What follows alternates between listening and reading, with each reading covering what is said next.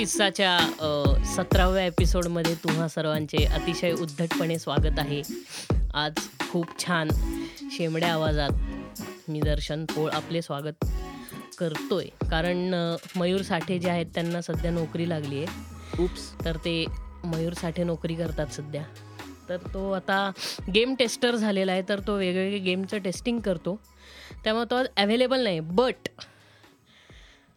आपल्याला सौभाग्य आपलं इतकं चांगलं आहे की आई की आपल्याला मंदार दादा मंदार कुलकर्णी आपल्याला आज गेस्ट म्हणून पॉडकास्टवरती आलेला आहे.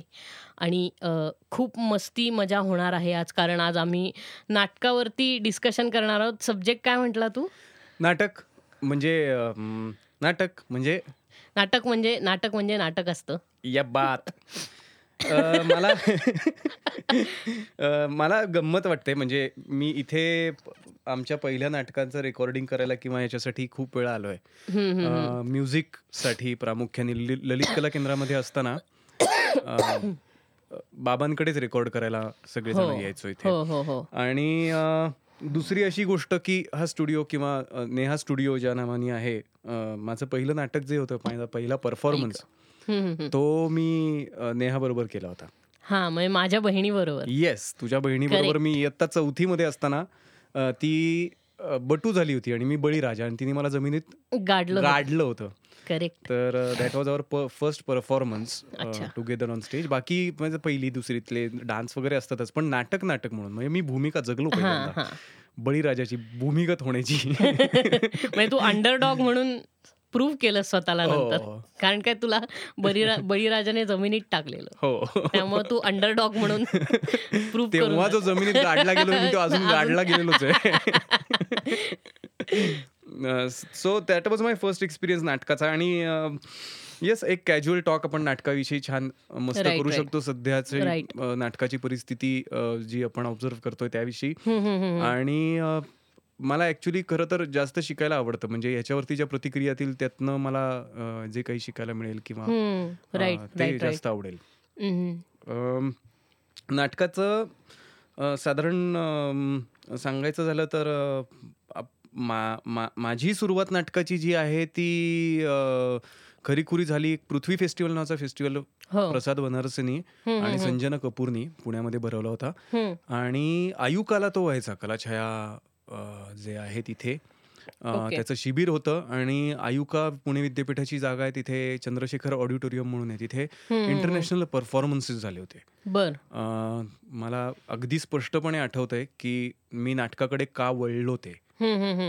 शाळेमध्ये असताना किंवा कॉलेजमध्ये असताना इनिशियल स्टेजला. तसं वाटलं नव्हतं खरं तर या कलेकडे मी वळेन मला चित्र काढायला आवडायचं खूप आणि चित्रकला स्पर्धांमध्ये वेगवेगळे मी भाग घ्यायचो त्याच्यात मजा यायची खूप. पण हे पहिला जो फेस्टिवलमधला माझा परफॉर्मन्स मी जे काही बघितले एक परफॉर्मन्स होता डिस्टंट सिस्टर नावाचा. लॉरेल अँड हार्डी माहिती असतील ना तुला? हो माहिती ते जाड्या आणि रड्या. म्हणजे हो, ते तर तो त्यांच्या बायकांवरचं नाटक होतं. ओके. की त्या एकदाच फक्त आयुष्यामध्ये प्रत्यक्ष एकमेकांना भेटल्यात. तर त्या त्यांच्यामध्ये कसं एक डिस्टंट सिस्टर म्हणजे बहिणींचं नातं होतं. की हा नवरे. जायचे कुठेतरी.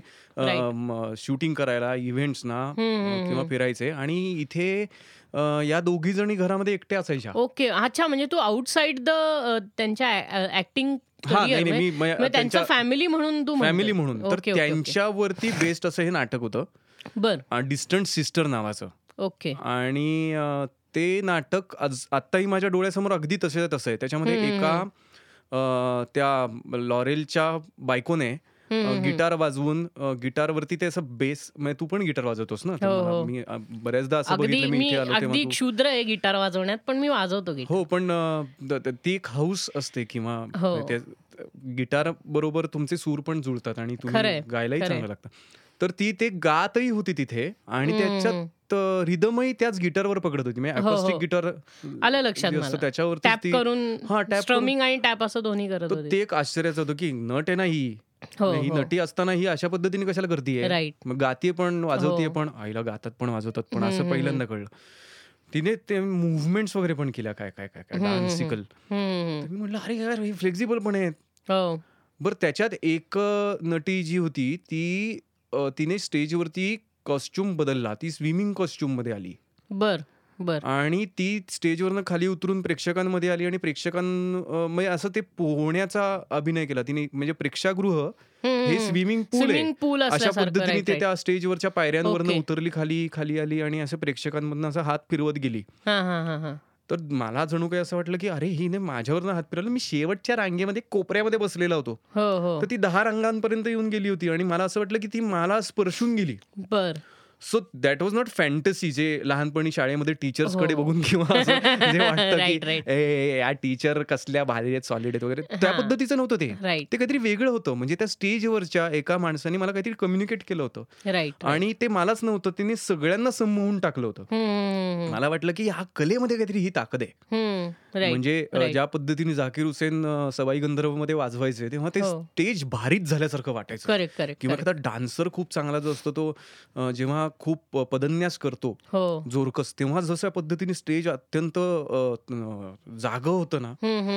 तसं काहीतरी तिथे मला पहिल्यांदा जाणवलं. राईट आणि मी खेचला गेलो या कलेकडे.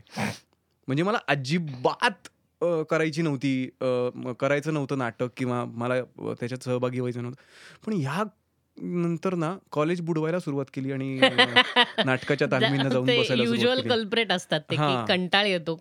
दैनंदिन जीवनाचा कंटाळ येतो. एकदा तुम्ही नाटकाच्या ह्याच्यात फ्लो मध्ये गेला. आणि अक्षरशः काय पॅशनेटली नाटक चालू होतं पुण्यामध्ये? म्हणजे तेव्हा मी दोन हजार दोन हजार एक दोन हजारची गोष्ट करतोय. तेव्हा प्रसाद वनर्सनी हे केलं पृथ्वी फेस्टिवल आणला. तो. इंटरनॅशनल थिएटर फेस्टिवल होता. त्याच्यामध्ये आणखीन एक नाटक होतं. नस्फर द व्हॅम्पायर नावाचं. ओके.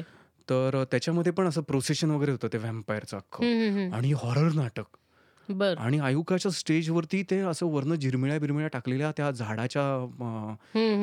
पारंब्या वगैरे लोंबकाळतायत हो. माणसं त्याला लोंबकाळतायत आणि. माणसं म्हणजे खरं तर सापळे. माणसांचे झालेले सापळे दुसऱ्या महायुद्धानंतर आणि तेव्हा कळायचं नाही दुसऱ्या महायुद्धानंतर काय महासंवाद झालाय. ते दहावीच्या परीक्षेपुरतं मर्यादित होतं. करेक्ट करेक्ट ते नाटक पण खूप चांगलं होतं.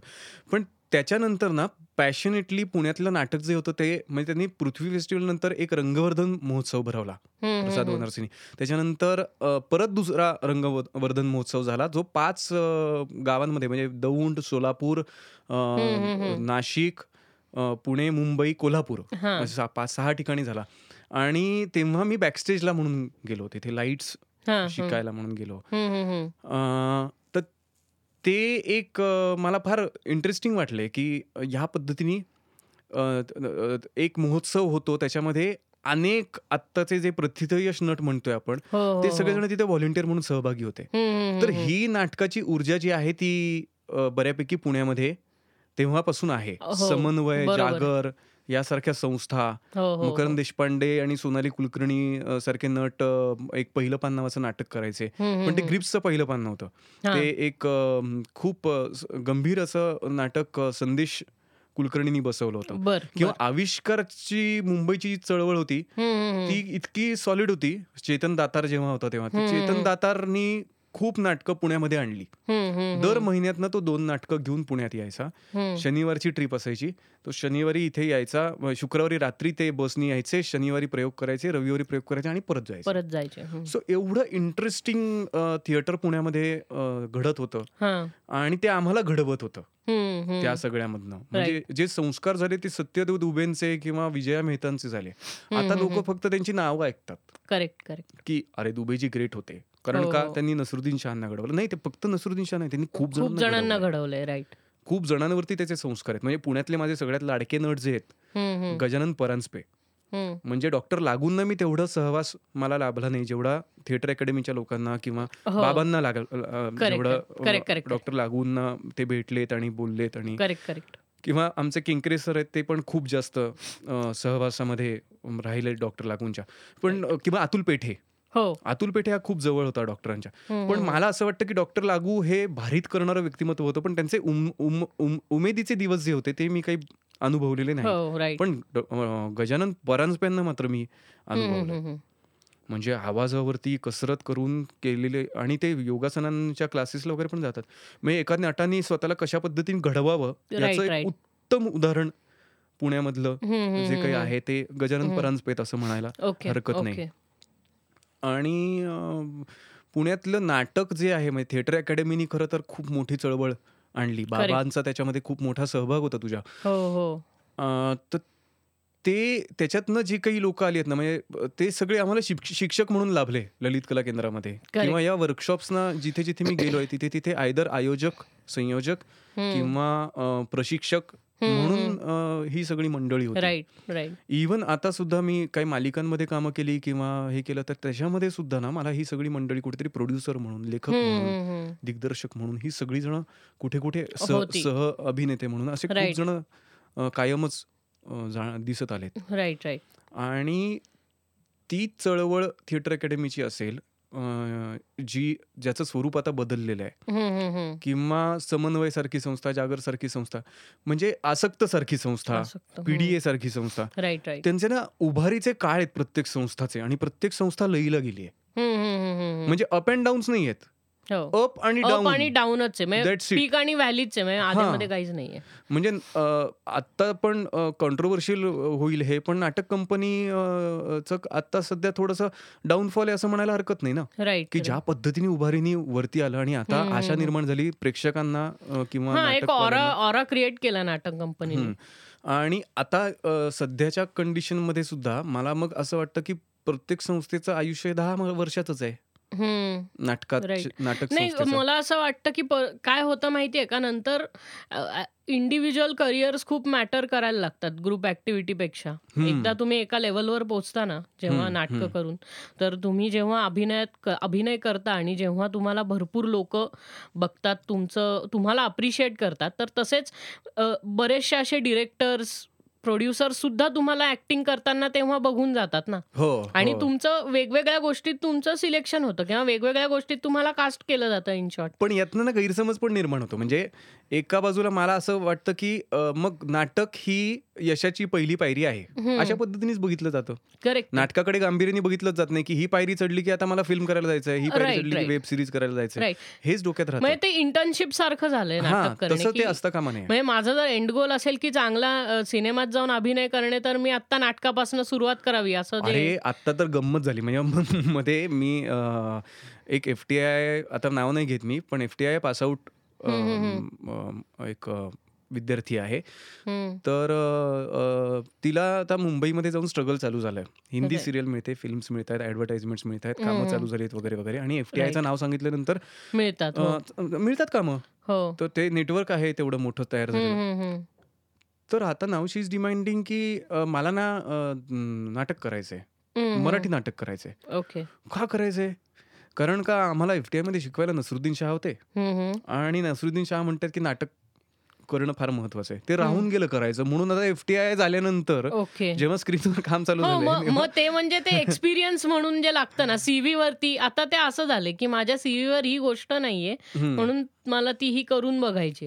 करून बघणे हा जो मुद्दा आहे ना तो वगळला गेला पाहिजे. नाटकाला नाटकाचं. महत्त्व दिलं गेलं एक्झॅक्टली म्हणजे जे अमेरिकेत नाही का किंवा ली मॅन्युअल मिरांडा वगैरे तू पाहिले की त्याला तो कित्येक वर्ष ब्रॉडवेच करतोय. हो रे. तो आलाच नाही कधी. म्हणजे सिनेमा रेअरली त्यांनी किती कमी सिनेमे केलेत but he still known as very well known Theater अ. थिएटर ऍक्टर आणि असे खूप जण केवढे. जर्सी बॉईज वगैरे केवढे केलेत त्यांनी. आणि फिल्म मुळे थिएटरला काही व्हॅल्यू मिळते. म्हणजे फिल्म अभिनेत्यांनी थिएटर करण्यानी थिएटरची व्हॅल्यू वाढते किंवा तिकिटांची व्हॅल्यू वाढते असं. म्हणलं तरी चालणार आहे. पण तेवढ्या गांभीर्याने ही लोक थिएटर करताना दिसतात का हा प्रश्न मात्र हो.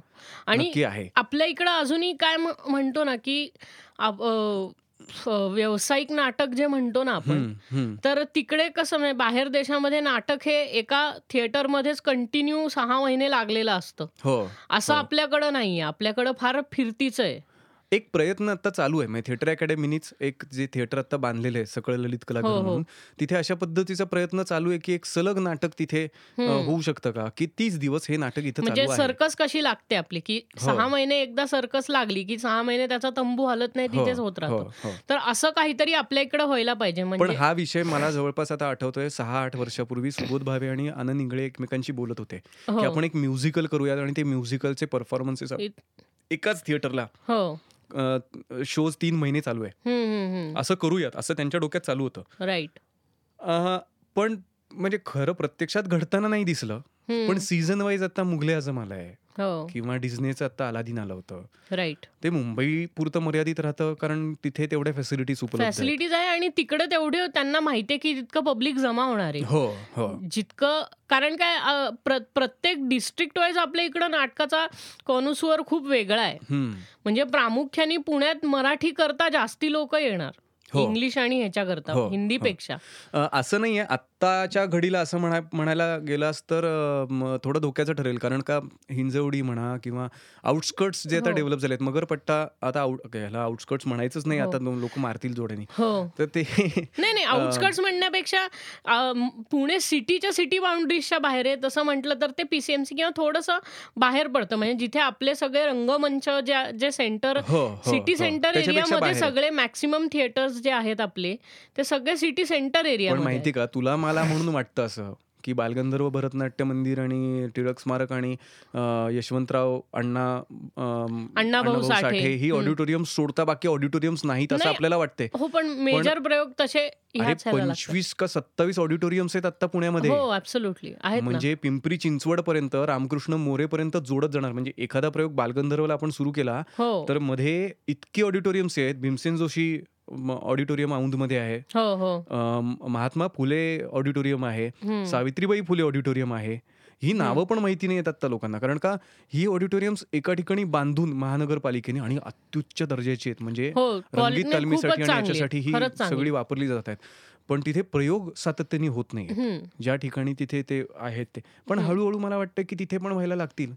काहीतरी गोष्टींनी त्यांनी त्याला उभारी येईल. म्हणजे फक्त लोककलांचं लोकनृत्याचं सादरीकरण सोडता बाकीही हम्म. गोष्टी तिथे व्हायला लागतील असं वाटतंय. हो. आणि एक याच्यातनं महानगरपालिकेने म्हणा किंवा सरकारने म्हणा काहीतरी एक धोरण ठेवलं पाहिजे. राईट प्रमोशन्स थिएटर आणि ह्याच्या करतात कारण. काय होतं कसं माहितीये का? जनरल आता मी जर आय टी मध्ये काम करणारा माणूस आहे मी हिंजवडी वगैरे माझं हे आहे ना तर मी दरवेळेस काय बघतो की हा बाबा मला नाटकाला जायचंय. नाटकाचं कॉस्ट काय? तिकीटचं की बाबा दोनशे अडीचशे रुपये नाटकाची कॉस्ट आहे. आणि त्याचऐवजी मला जर कुठल्या फिल्मला जायचं तर ते नक्कीच कमी असतं जर मी कुठला तरी सकाळचा शो हो कंपेअर हो, केला तर. आणि. आणि थिएटरचं कसं असतं की आपली नाटकं नेहमी प्राईम टाइमला असतात. हो. म्हणजे आठ किंवा सात वाजता प्रयोग सुरू पण अरे होतात आपण असा विचार करतोय तू जर का ती प्रोडक्शन व्हॅल्यू त्या पद्धतीची असेल तर लोक देतात. म्हणजे हो न- नक्कीच देतात ना. पण ज्या माणसावरती फॉर एक्झाम्पल त्याला सवय नसेल ना नाटक ज्याला बघण्याची किंवा नाटक आत्मसातच कधी केलं नसेल ना तर ती लोक या गोष्टीला नेग्लेजेबल राहतात. हो. किंवा जर त्यांची भाषाच नसेल ही. तर ती लोक यायला हे म्हणतात की काय म्हणजे नाटक माझा? आता एक अनुभव असा आहे. म्हणजे आता केंकरे सर पुण्यामध्ये आले होते आणि आमची भेट झाली तेव्हा ते म्हणाले की मायकल डगलसचं नाटक होतं. आणि आठ हजार रुपये तिकीट होतं त्याचं. आठ हजार डॉलर्स बर. आठ हजार डॉलर्स तिकीट होतं. म्हणून ते म्हणले की मी बघायला गेलो नाही. आता ही व्हॅल्यू काय करणार? मग सिनेमा तर तिथे घरात बसून नेटफ्लिक्सवर बघायला मिळतोय. आता डायरेक्ट. रिलीज होत आहे. तरी सुद्धा लोक जात आहेत. ते तिकीट काढून. म्हणजे काय अर्थातच. व्हॅल्यू देत असतील व्हॅल्यू. देणार ऑब्व्हियसली व्हॅल्यू मिळणार. पण हे बाहेरच्याला कळलं पाहिजे ना की तुम्ही त्या क्वालिटीची कला आत्मसात करताय म्हणून इतके पैसे मोजतायत. हो. म्हणजे जसं माणूस प्रेस्टिज करता आयफोन घेतो ना हो हो. की ही मी एवढे पैसे कमवतो त्यामुळे मी आज एक लाखाचा आयफोन घेऊन खिशात हिंडतोय हम्म. तर तुम्हाला व्हॅल्यू देत आहे ना काहीतरी ते. ब्रँड व्हॅल्यू सुद्धा आहे आणि प्लस तीन चार असे फीचर्स आहेत जे इतर बाकी कुठल्याच फोनमध्ये नाही आहेत कुठल्या हम्म. कंपनीच्या म्हणून तुम्ही आयफोन वगैरे घेता किंवा मला आयुष्यभर मला आयफोन सोडताच येत नाही वगैरे हे लोकांचं हो. असतं ना की अरे हो. मला बाकी फोन जमतच नाही हे पण जास्त- तसं बघणारी नाटक बघणारी पण मंडळी आहेत ना Exactly. म्हणजे मी तशी- मुगले आझमच बघायला जातो या पद्धतीचं नाटक बघणारी पण मंडळी पुण्यामध्ये आहेत हो, की जी ना. पुण्यातनं फक्त प्रवास करून मुंबईला जातील नाटक बघतील काय एनसीपीएला एखादा प्रयोग असेल इंटरनॅशनल किंवा हे आणि परत येतील. करेक्ट करेक्ट अशीही आहेत किंवा मुटलेचं नाटक बघायला नसरुद्दीन शहांचं असेल किंवा सेलिब्रिटी नाटकं ज्याला म्हणतो आपण की हो. जे सेलिब्रिटी कलाकार नाटक करतायत ते- ते त्या ते प्रयोग बघायला जातात आणि येतात. किंवा नेहरू मेमोरियल हॉल पुण्यातला आहे तिथे काही नाटकं बघायला म्हणून जाणारे प्रेक्षक खास आहेत जे हो. आयफोन वालेत. म्हणजे म्हणजे त्या पद्धतीचे म्हणजे ते ते त्याला व्हॅल्यू मानतात किंवा ते त्यांना त्यांना जे सॅटिस्फॅक्शन मिळतं ते नाटक बघून हो हो. ते त्यांना रिटर्न ऑन इन्व्हेस्टमेंट त्याच्यामध्ये. बारीकसा एक्सपेरिमेंट झाला ना जरी त्या हो. नाटकांमध्ये तरी सुद्धा ही लोक डोक्यावर उचलून धरतात आणि सगळीकडे त्याची वाहवा वावा करतात. बरोबर आहे. पण पुरुषोत्तम आणि फिरोदियामध्ये तर त्याच्या पाच पटीन पन्नास पटींनी जास्त एक्सपेरिमेंट्स होत असतात. खरंय म्हणजे आज व्यावसायिक रंगभूमी जी काही पुढे आलेली आहे ती कॉम्पिटिशन्स मुळे आलेली असं म्हणायला हरकत नाही. की नक्कीच कॉम्पिटिशन्समध्ये जे हो, एक्सपेरिमेंट नवीन जे आता सगळे कलाकार घडले ते पुरुषोत्तम नसतं फिरोदिया नसतं तर घडूच शकले पण मला ना ते फार गमतीशीर वाटतं रे गणित. खूप चांगले नट आहेत ना. ते नाटकाकडे वळतच नाहीत किंवा अभिनयाकडे वळतच नाहीत. हो. आणि अ, म्हणजे असं मी नाही म्हणणार की आत्ता जे कार्यरत आहेत किंवा हम्म, ज्यांनी हम्म, पूर्ण वेळ हे करिअर म्हणून घेतलंय त्यांचं पण हम्म. बुद्धिमान नट नावाचा जो प्रकार आहे ना की हम्म, हम्म, इंजिनियर्स इथले हम्म, ते हम्म. युएसलाच निघून जातात हो. ते युकेलाच निघून जातात हम्म. एम एस करायला किंवा याला.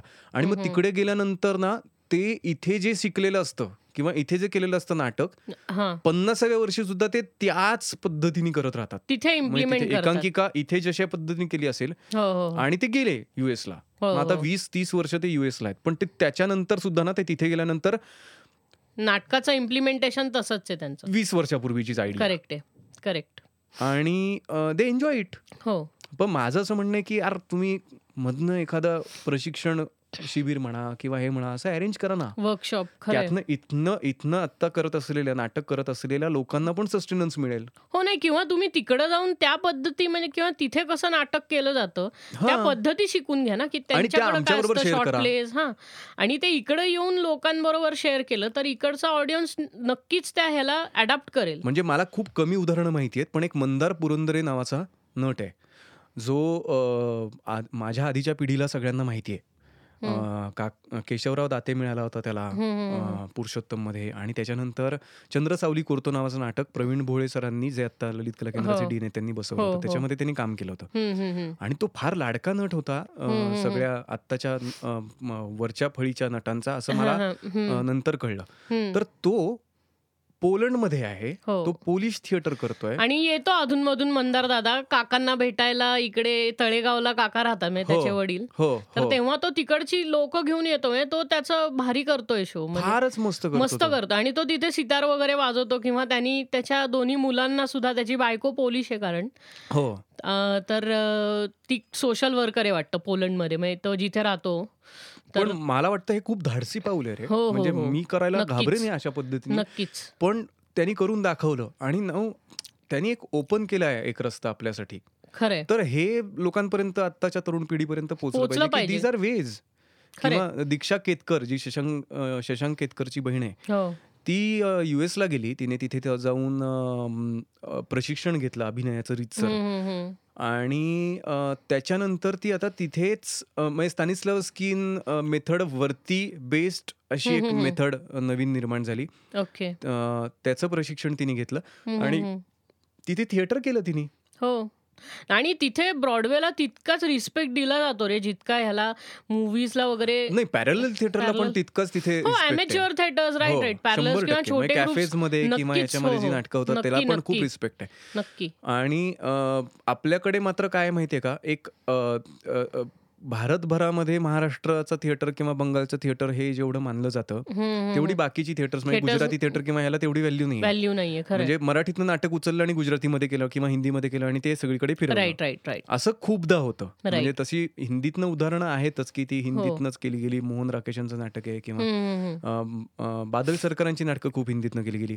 पण महाराष्ट्राला जसा आपण म्हणतो आशीर्वाद मिळालेला आहे कॉम्पिटिशन्सचा तसं मला वाटतं शापही मिळाला आहे कॉम्पिटिशन्सचा हो. म्हणजे पुरुषोत्तम करंडक आणि फिरोदिया करंडक ह्या स्पर्धा किंवा आय एन टी मुंबईच्या. लोकांची करिअर झाली आहेत रे. म्हणजे स्पर्धांमध्ये भाग. घेणं आणि स्पर्धांमध्ये बक्षीस मिळवून देणं हो. सतरा सतरा वर्ष लोकांनी या स्पर्धा केलेल्या आहेत. केल्यात आणि- वेटरन झालेली आहेत काही हो आणि कॉलेजच्या मुलांनी कॉलेजचं नाटक बसवावं हे हो.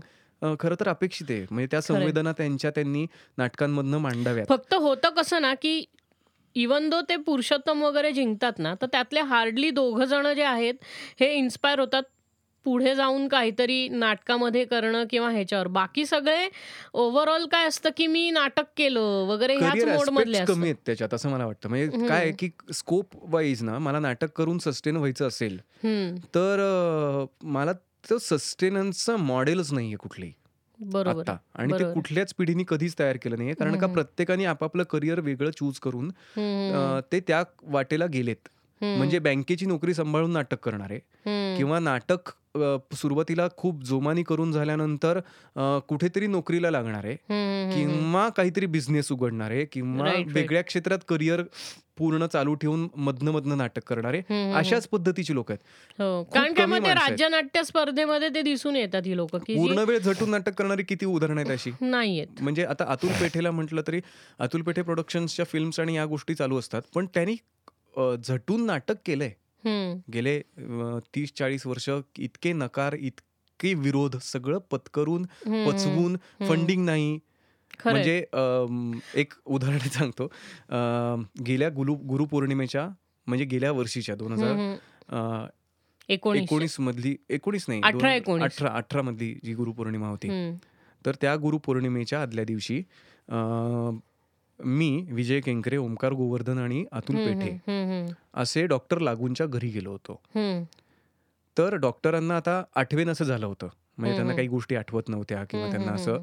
विस्मरण झाल्यासारखं झालं होतं. हम्म, त्यांनी ना अतुल आल्यापासनं किंवा विजय केंकरे आल्यापासनं त्यांनी असं विचारायला सुरुवात केली की तुम्हाला माझ्याकडनं काही हवं आहे का आणि दर दहा मिनिटानंतर तो हा प्रश्न ते हा प्रश्न अतुल पेठेला विचारत होते.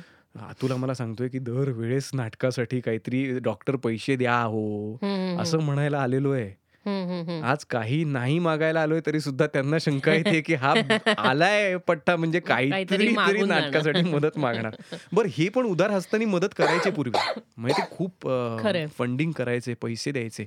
आणि मला वाटतं या पद्धतीने नाटक सस्टेन करणारी माणसं सुद्धा आता नाही आहेत. बरोबर आहे. म्हणजे आज मी कुठलं तरी नाटकाचं समजा जर का कन्सेप्ट घेऊन गेलो कोणाकडे आणि म्हणलं की मला फंडिंग हवं या नाटकासाठी तर. पहिला प्रश्न विचारला रिटर्न्स किती? हो. कोण कोण काम करतंय. म्हणजे त्याची स्टार व्हॅल्यू काय आणि हा. काय ते काय ते पण सगळं. म्हणजे याच्यावरती एक टॉक शो झाला होता मग एक आठ नऊ वर्षापूर्वी झाला होता तो सुदर्शनमध्ये. हम्म, हम्म. आणि तेव्हा विजय केंकरेंनी सांगितलं होतं की टेलिव्हिजन मधल्या नटांना व्यावसायिक नाटकांमध्ये घेणं ह्याचा परिणाम व्यावसायिक नाटकांवर थोड्या काळाने दिसून येणार आहे. आणि तसंच झालं ना.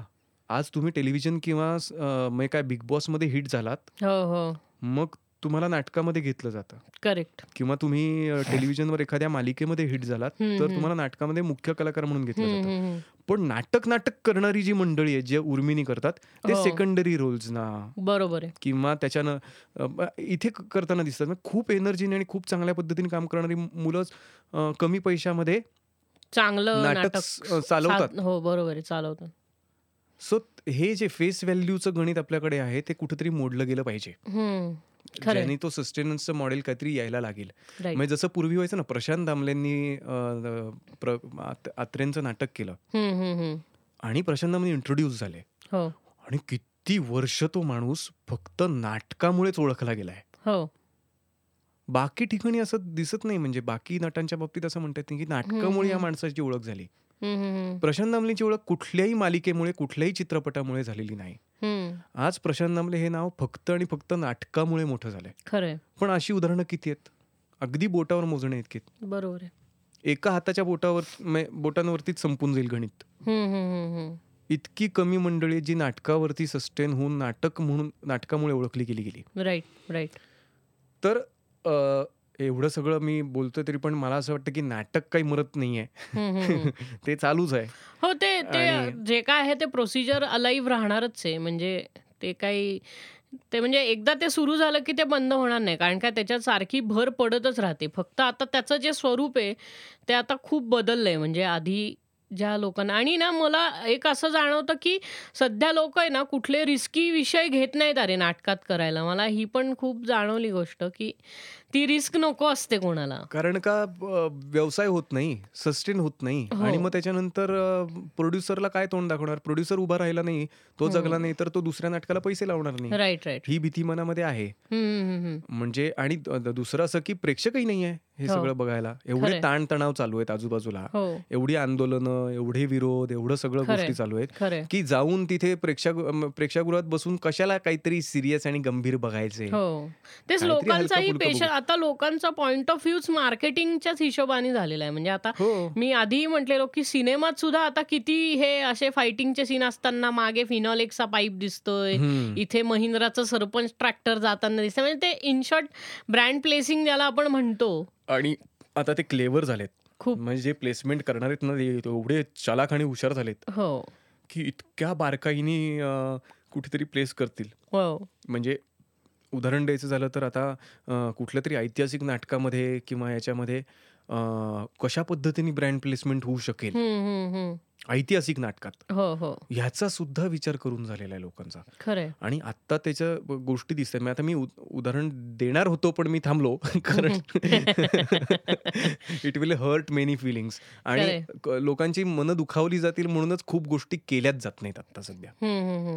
हो म्हणजे सगळं ते सांभाळून सांभाळूनच आपण करतो. पण त्यामुळे आपण कधी. कुठल्याही रिस्की विषयावर हात घालत नाही. सारखं कॉमेडी एके कॉमेडीच नाटकं करतो. पण हे म्हणजे- व्यावसायिक पातळीवर चालू आहे. एकांकिका आणि स्पर्धांमध्ये जर बघितलं तर तिथे रिस्क घेतली जाते. हो जाते ना पण त्याला रिकरिंग ऑडियन्स नाहीये ना काही. नाहीये अजिबातच नाहीये. म्हणजे आपल्याला मेन. मेन आपला हेतू हा आहे की रिकरिंग ऑडियन्स किंवा इन्क्रीजिंग ऑडियन्स पाहिजे. हो. म्हणजे आज जर आपला विषय बघून आठ जण आली आणि उद्या उद्याच्या प्रयोगाला आठच्या ऐवजी चौदा आली तर तुम्हाला इन्क्रीजिंग ऑडियन्स मिळतोय आता कसं आहे आता कॉलेजच्या मुलांना कॉलेजचा ऑडियन्स मिळतोय. तर कॉलेजच्या मुलांनी सध्या ना सपाटाच ओढलाय अं, संस्था काढायचा.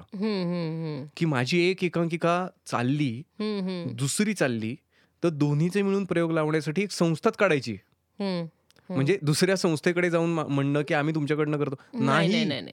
बरोबर. बॅनर आपला बॅनर आमचं. सगळं असं. आणि ते फार धोकादायक आहे. हो. की त्यांनी सॅच्युरेशन होणार इन मग काय होतं?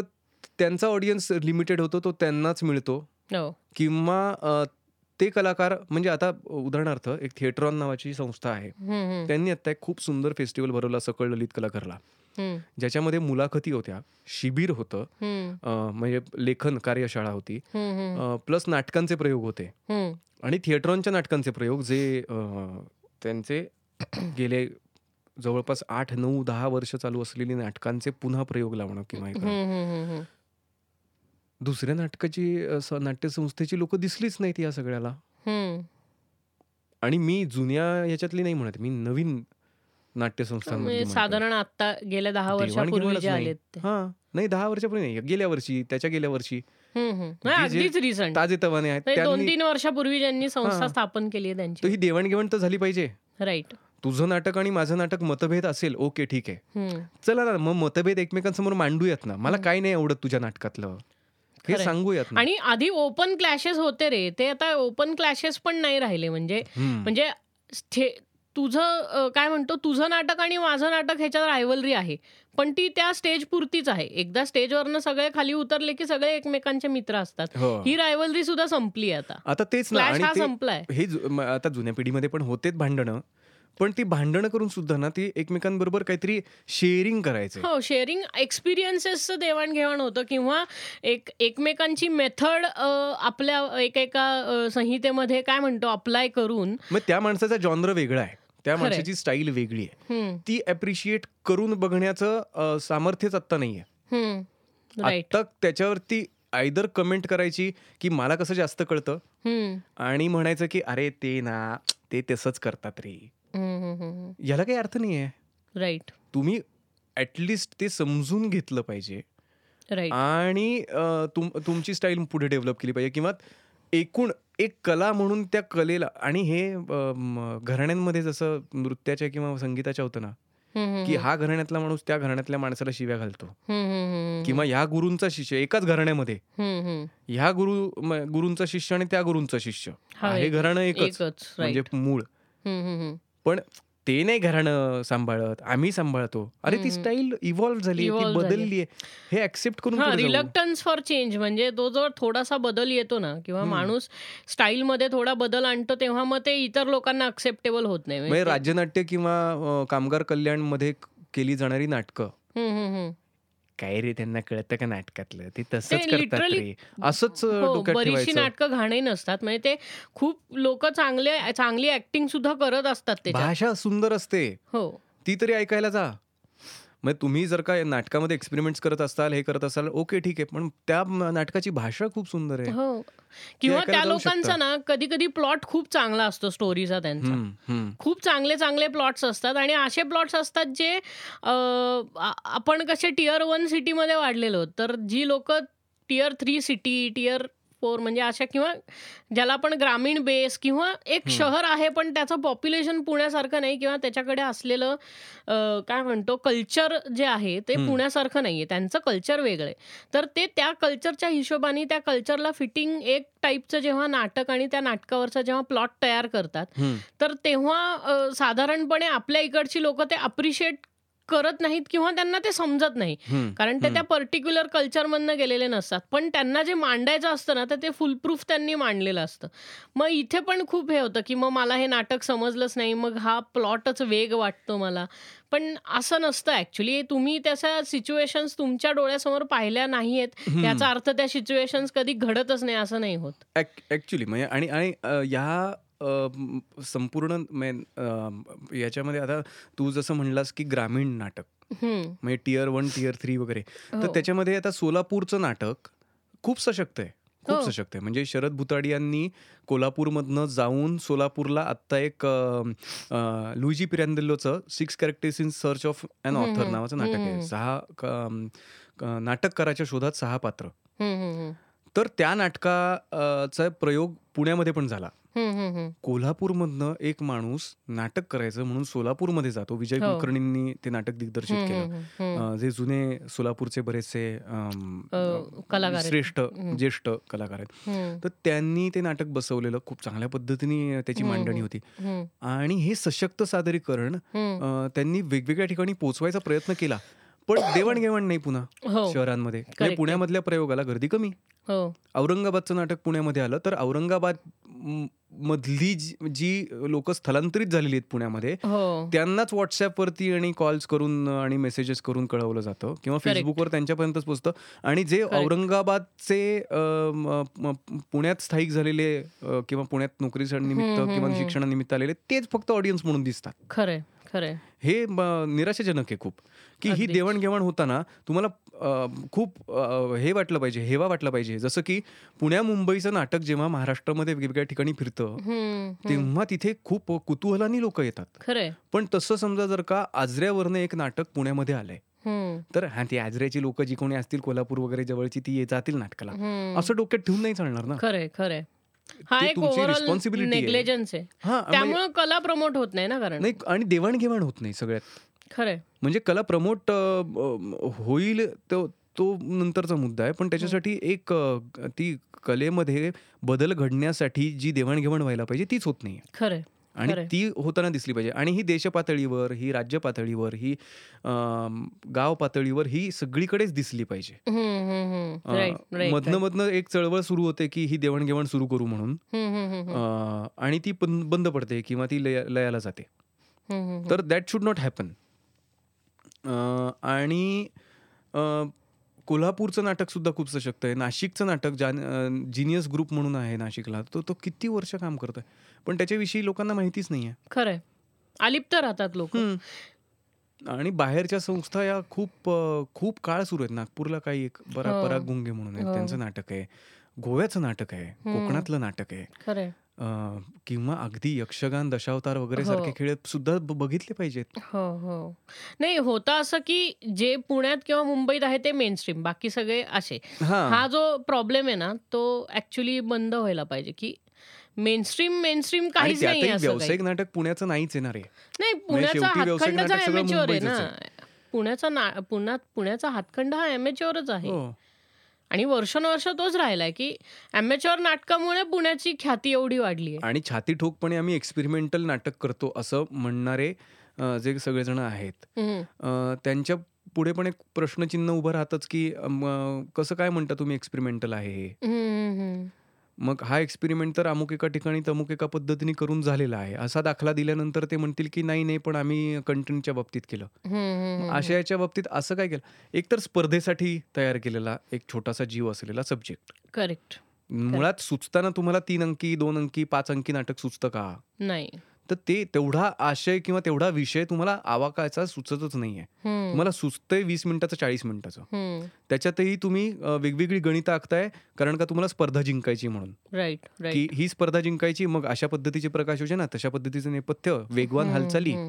आणि म्हणजे इन शॉर्ट तू म्हणतोय की जे जजेसला प्लीज करणार धक्कादाय धक्का तंत्र की काहीतरी ह्या याच्या शेवटी ट्विस्ट आला मध्ये एक ट्विस्ट आला की हम्म, आयु हम्म. शपथ कसलं नाटक झालं. सो ह्याच्यातच जर का नाटक अडकलेलं असेल तर मग उपयोग काय आहे?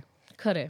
त्याच्यातनं बाहेर पडून की ह्याचं पण म्हणजे फिरोदियाची पण जी असतात फिरोदिया मेनली म्युझिकल्स जे आहे हे फिरोदिया आणि म्युझिकल्स हो. कॉम्पिटिशन्स करणे. तर ही पण नंतर कंटिन्यू होत नाही. मला अशी खूप चांगली नाटकं आहे जी फिरोदियामध्ये वगैरे पण होऊन जातात पण ती फार फार काळ कंटिन्यू राहत नाही. नाही फिरोदियाच्या बाबतीत मला ते म्हणजे त्याच्या तिकिटावरती त्यांनी पहिल्यापासून लिहिलेलं आहे. विविध गुणदर्शन स्पर्धा. मग त्याच्यामध्ये रोप मल्लखंब पण आला त्याच्यामध्ये स्कल्प्टिंग पण आलं त्याच्यामध्ये हम्म. क्राफ्टिंग पण आलं त्याच्यामध्ये अभिनय पण आला संगीत पण आलं नृत्य पण आलं आणि सगळ्या प्रकारचं नृत्य आलं. फक्त हो. क्लासिकलसाठी मर्यादित राहत नाही. नाही तर करेक्ट आहे. अ, हे कलेक्टिव्ह आर्ट फॉर्म आहे. That is completely different right म्हणजे संगीत एकांकिका स्पर्धा ज्या थिएटर अकॅडमीनी नजीकच्या काळामध्ये सुरू केल्या होत्या. ते मला वाटतं सशक्त माध्यम आहे म्युझिकल्स हा म्हणजे बालगंधर्वला वोडाफोन हे. झालं राईट राईट राईट तर ते. त्याच्यामध्ये तुला विविध कलांचा संगम नाही दिसला तरी सुद्धा संगीत नाटकं होती. बरोबर. कंटेंट नवीन कंटेंट तुम्ही संगीतातनं मांडून हो. दाखवा आणि नुसतं पुण्यातले नाही तर अख्ख्या महाराष्ट्रातनं बरेचसे ग्रुप्स आलेले ते करायला हो चॅलेंज आहे ते खूप मोठं हो, प्रत्येक हो. दिग्दर्शक. आणि तसं देश पातळीवर सुद्धा भारतरंग महोत्सवामध्ये सादर करायचं आहे. तर तुम्हाला तुमचं नाटक सशक्तपणे वेगळं आहे हे प्रूव्ह करावं. लागतं राईट राईट नुसता जॅक असून किंवा नुसती ओळख असून चालत नाही आणि ओळख नसेल आणि तुम्ही. सशक्त नाटक केलं तरी. सुद्धा म्हणजे आता मोहित टाकळकरचं खूप मोठं उदाहरण आहे की. मोहित टाकळकरनी अख्ख्या देशात जगात मराठी नाटकाची ओळख निर्माण केली आणि. आज फार खूप सगळीकडे गेल्यानंतर रिस्पेक्टफुली घेतलं जातं मोहितचं नाव. खरंय खरंय. आणि आम्ही खूप अगदी सुरुवातीला त्याचे ययाती नावाचं नाटक रंगवर्धन महोत्सवातच झालं होतं. प्रसादचा मग अशी मी उल्लेख केला त्याचा. राईट काय तेव्हाचं नाटक आणि त्याच्यानंतर एक एक एक एक नाटक त्याचं येत गेलं. त्याच्यामधला व्हिज्युअल सेन्स जो डेव्हलप होत गेला त्याच्यामधलं. प्रेक्षकांबरोबरची देवाणघेवाण नटांची आपापसातली देवाणघेवाण. ते जे घडत गेलं ना रसरशीत आणि जिवंत नटांची देवाणघेवाण बघायला मिळायला लागली त्याच्यात हळूहळू. राईट आणि तो एव- एवढा इव्हॉल्व्ह होत गेला आता. म्हणजे आता मोहित काय करणार? आता मोहितचं काय? याची उत्सुकता जशी असते राईट अ, प्रेक्षकांमध्ये आणि लोकांमध्ये. तसं अ, तोही कष्ट घेतो दुसऱ्या बाजूला. म्हणजे तो ती अ, उत्सुकता मरू देत नाही. तो कुठनं कुठनं विषय शोधून आणतो. म्हणजे युसुफचा विषय. अ, म- मैं युसुफ और ये मेरा भाई काय हा. विषय होता तो. आणि तो जगातल्या कुठल्याही प्रतलावर घडू शकतो. म्हणजे ब्रेकचं नाटक ज्या पद्धतीने कुठेही घडू शकतं हो हो. असं म्हणतात. हो. तसं ते जगातल्या कुठल्याही प्रतलावर घडू शकतं अशा पद्धतीची नाटकं त्यांनी उभारायला सुरुवात केली. कुंभकर्ण नावाचं एक होतं. कॉम्रेड कुंभकर्ण नावाचं नाटक होतं. त्याच्यानंतर आत्ता त्याचं चहेता नावाचं नाटक आहे. तर तो कंटेंटचा विचार आणि त्याची मांडणी फक्त नाटकातच कशा पद्धतीने होऊ शकते? म्हणजे याचं नाटकच होऊ शकतं. याची फिल्म नाही होऊ शकत. राईट याचं वेब सिरीज नाही होऊ शकत. हे नाटकच होऊ शकतं. ही नाटकाची जी स्ट्रेंथ आहे ना ती त्यांनी आत्मसात केली आणि पण तो व्यावसायिक नाटकात नाही आला. बरोबर. जो आला म्हणजे ते मनोमिलन नावाचं एक नाटक त्यांनी व्यावसायिक केलं. पण ते सस्टेनेबल म्हणजे ते मॉडेल नाही झालं ते खूप चाललं नाही. त्याच्यात अशोक सराफांसारखा नट होता. शशांक शेंडेसारखा नट होता मोहित टाकळकर होता. श्वेता शिंदे होती.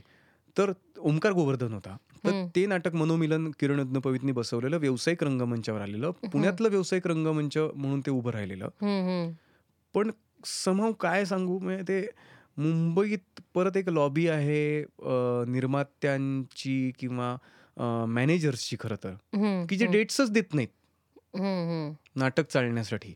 आणि. मुंबईत अकरा थिएटर्स ला प्रयोग लागल्याशिवाय तिथे तो प्राईम स्लॉट मिळाल्याशिवाय. ते महाराष्ट्रात वेगवेगळ्या ठिकाणी पोचत नाही. की. असं एक नाटक आलंय ते नाटक चालू आहे आणि ते यश चांगलं नाटक आहे. म्हणजे चेकॉवच्या कथेवरचं नाटक होतं ते.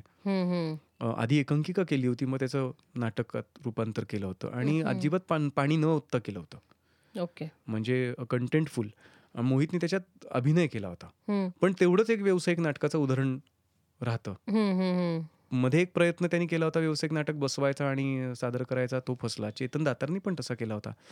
पण ही समूह माहीत नाही काय गणित आहे पण व्यावसायिक पातळीवरती ही मंडळी नाही रमली. बर. ती रमली असती तर आपल्याला आज- आजचं व्यावसायिक नाटक वेगळं बघायला मिळालं असतं. खरंय. अ, दुसऱ्या बाजूला असं म्हणता येईल की व्यावसायिक व्यावसायिक म्हणून करणारे आता संतोष पवारासारखा अ, दिग्दर्शक आहे ज्यांनी अ, यदा कदाचित हो आणलं. यदा की जो पाहिलंय. जबरदस्त एक्सपेरिमेंट आहे. हो. आणि तशी नाटकं नाटकांमधले एक्सपेरिमेंट त्या यदा कदाचित बघताना हसायलाही येतं. तो टोमणेही मारतो. अं, त्या ह्या काळाला आत्ताच्या. वर्तमानाला टोमणे मारतो वर्तमानातल्या पॉलिटिक्सला मारतो वस्त्रहरण हो. सारखं नाटक आहे जे हो, हो. जे त्याच पद्धतीने भाष्य करतं की वर्तमानातल्या पॉलिटिक्सला किंवा वर्तमानातल्या घटनांना टोमणे मारणं पौराणिक ऐवत चढवून वेशभूषा आणि ते चढवून. ते इन शॉर्ट आपण काय म्हणू ना स्पूफ मध्ये हा वगनाट्य आपल्याकडे परंपरागत. लोक परंपरा आहेच त्याची. हा एक्झॅक्टली की म्हणजे करंट म्हणजे तुम्ही देवाचं रूप वगैरे घेऊन तुम्ही करंट अफेअर्स वगैरे किंवा तुमचं जे काय आहे ते तुम्ही लोकांसमोर मांडता. आणखीन एक खेद मला असं वाटतो की पूर्वी थिएटर अकॅडमीने खूप एक्सचेंज चालू केला होता. बादल सरकारांना इथे आणणं त्यांचं नाटक करणं किंवा रतन थियामांचं नाटक इथे आणणं आणि करणं. रतन थियामांचं वर्कशॉप अरेंज करणं. तर आता रतन थियाम हा माणूस मणिपूरमध्ये बसून एक नाटक करतो. तो नेमकं काय करतो? तर तो तिथल्या लोककलांचा लोक लोकांच्या प्रॉब्लेम्सचा अ, स- संयोग करून तो नाटक करतो. म्हणजे ते एकत्र करून तो नाटक सादर करतो. आणि ते त्या मातीतलंच वाटतं पूर्ण. ते मातीतनं आलेलं नाटक वाटतं. की तो विषय पण त्यांचा आहे. अं, मध्ये पालेकरांनी किंवा अं, यांनी फेस्टिवल्स भरवले होते पुण्यामध्ये वेगवेगळ्या दिग्दर्शकांचे. त्याच्यामध्ये रतन थियाम आले होते त्यांनी पाच नाटकं सादर केली. त्याच्यानंतर ललित कला केंद्रामार्फत आम्ही त्यांच्याकडे अं, तिथे वर्कशॉपसाठी गेलो होतो शिकायला. तर तेव्हा जेव्हा तिथे ज्या गोष्टी बघायला मिळाल्या शिकायला मिळाल्या की आपण पुण्या मुंबईत राहतोय आणि आपल्याला सस्टेनेबल नाटकाचं मॉडेल तयार करता येत नाही.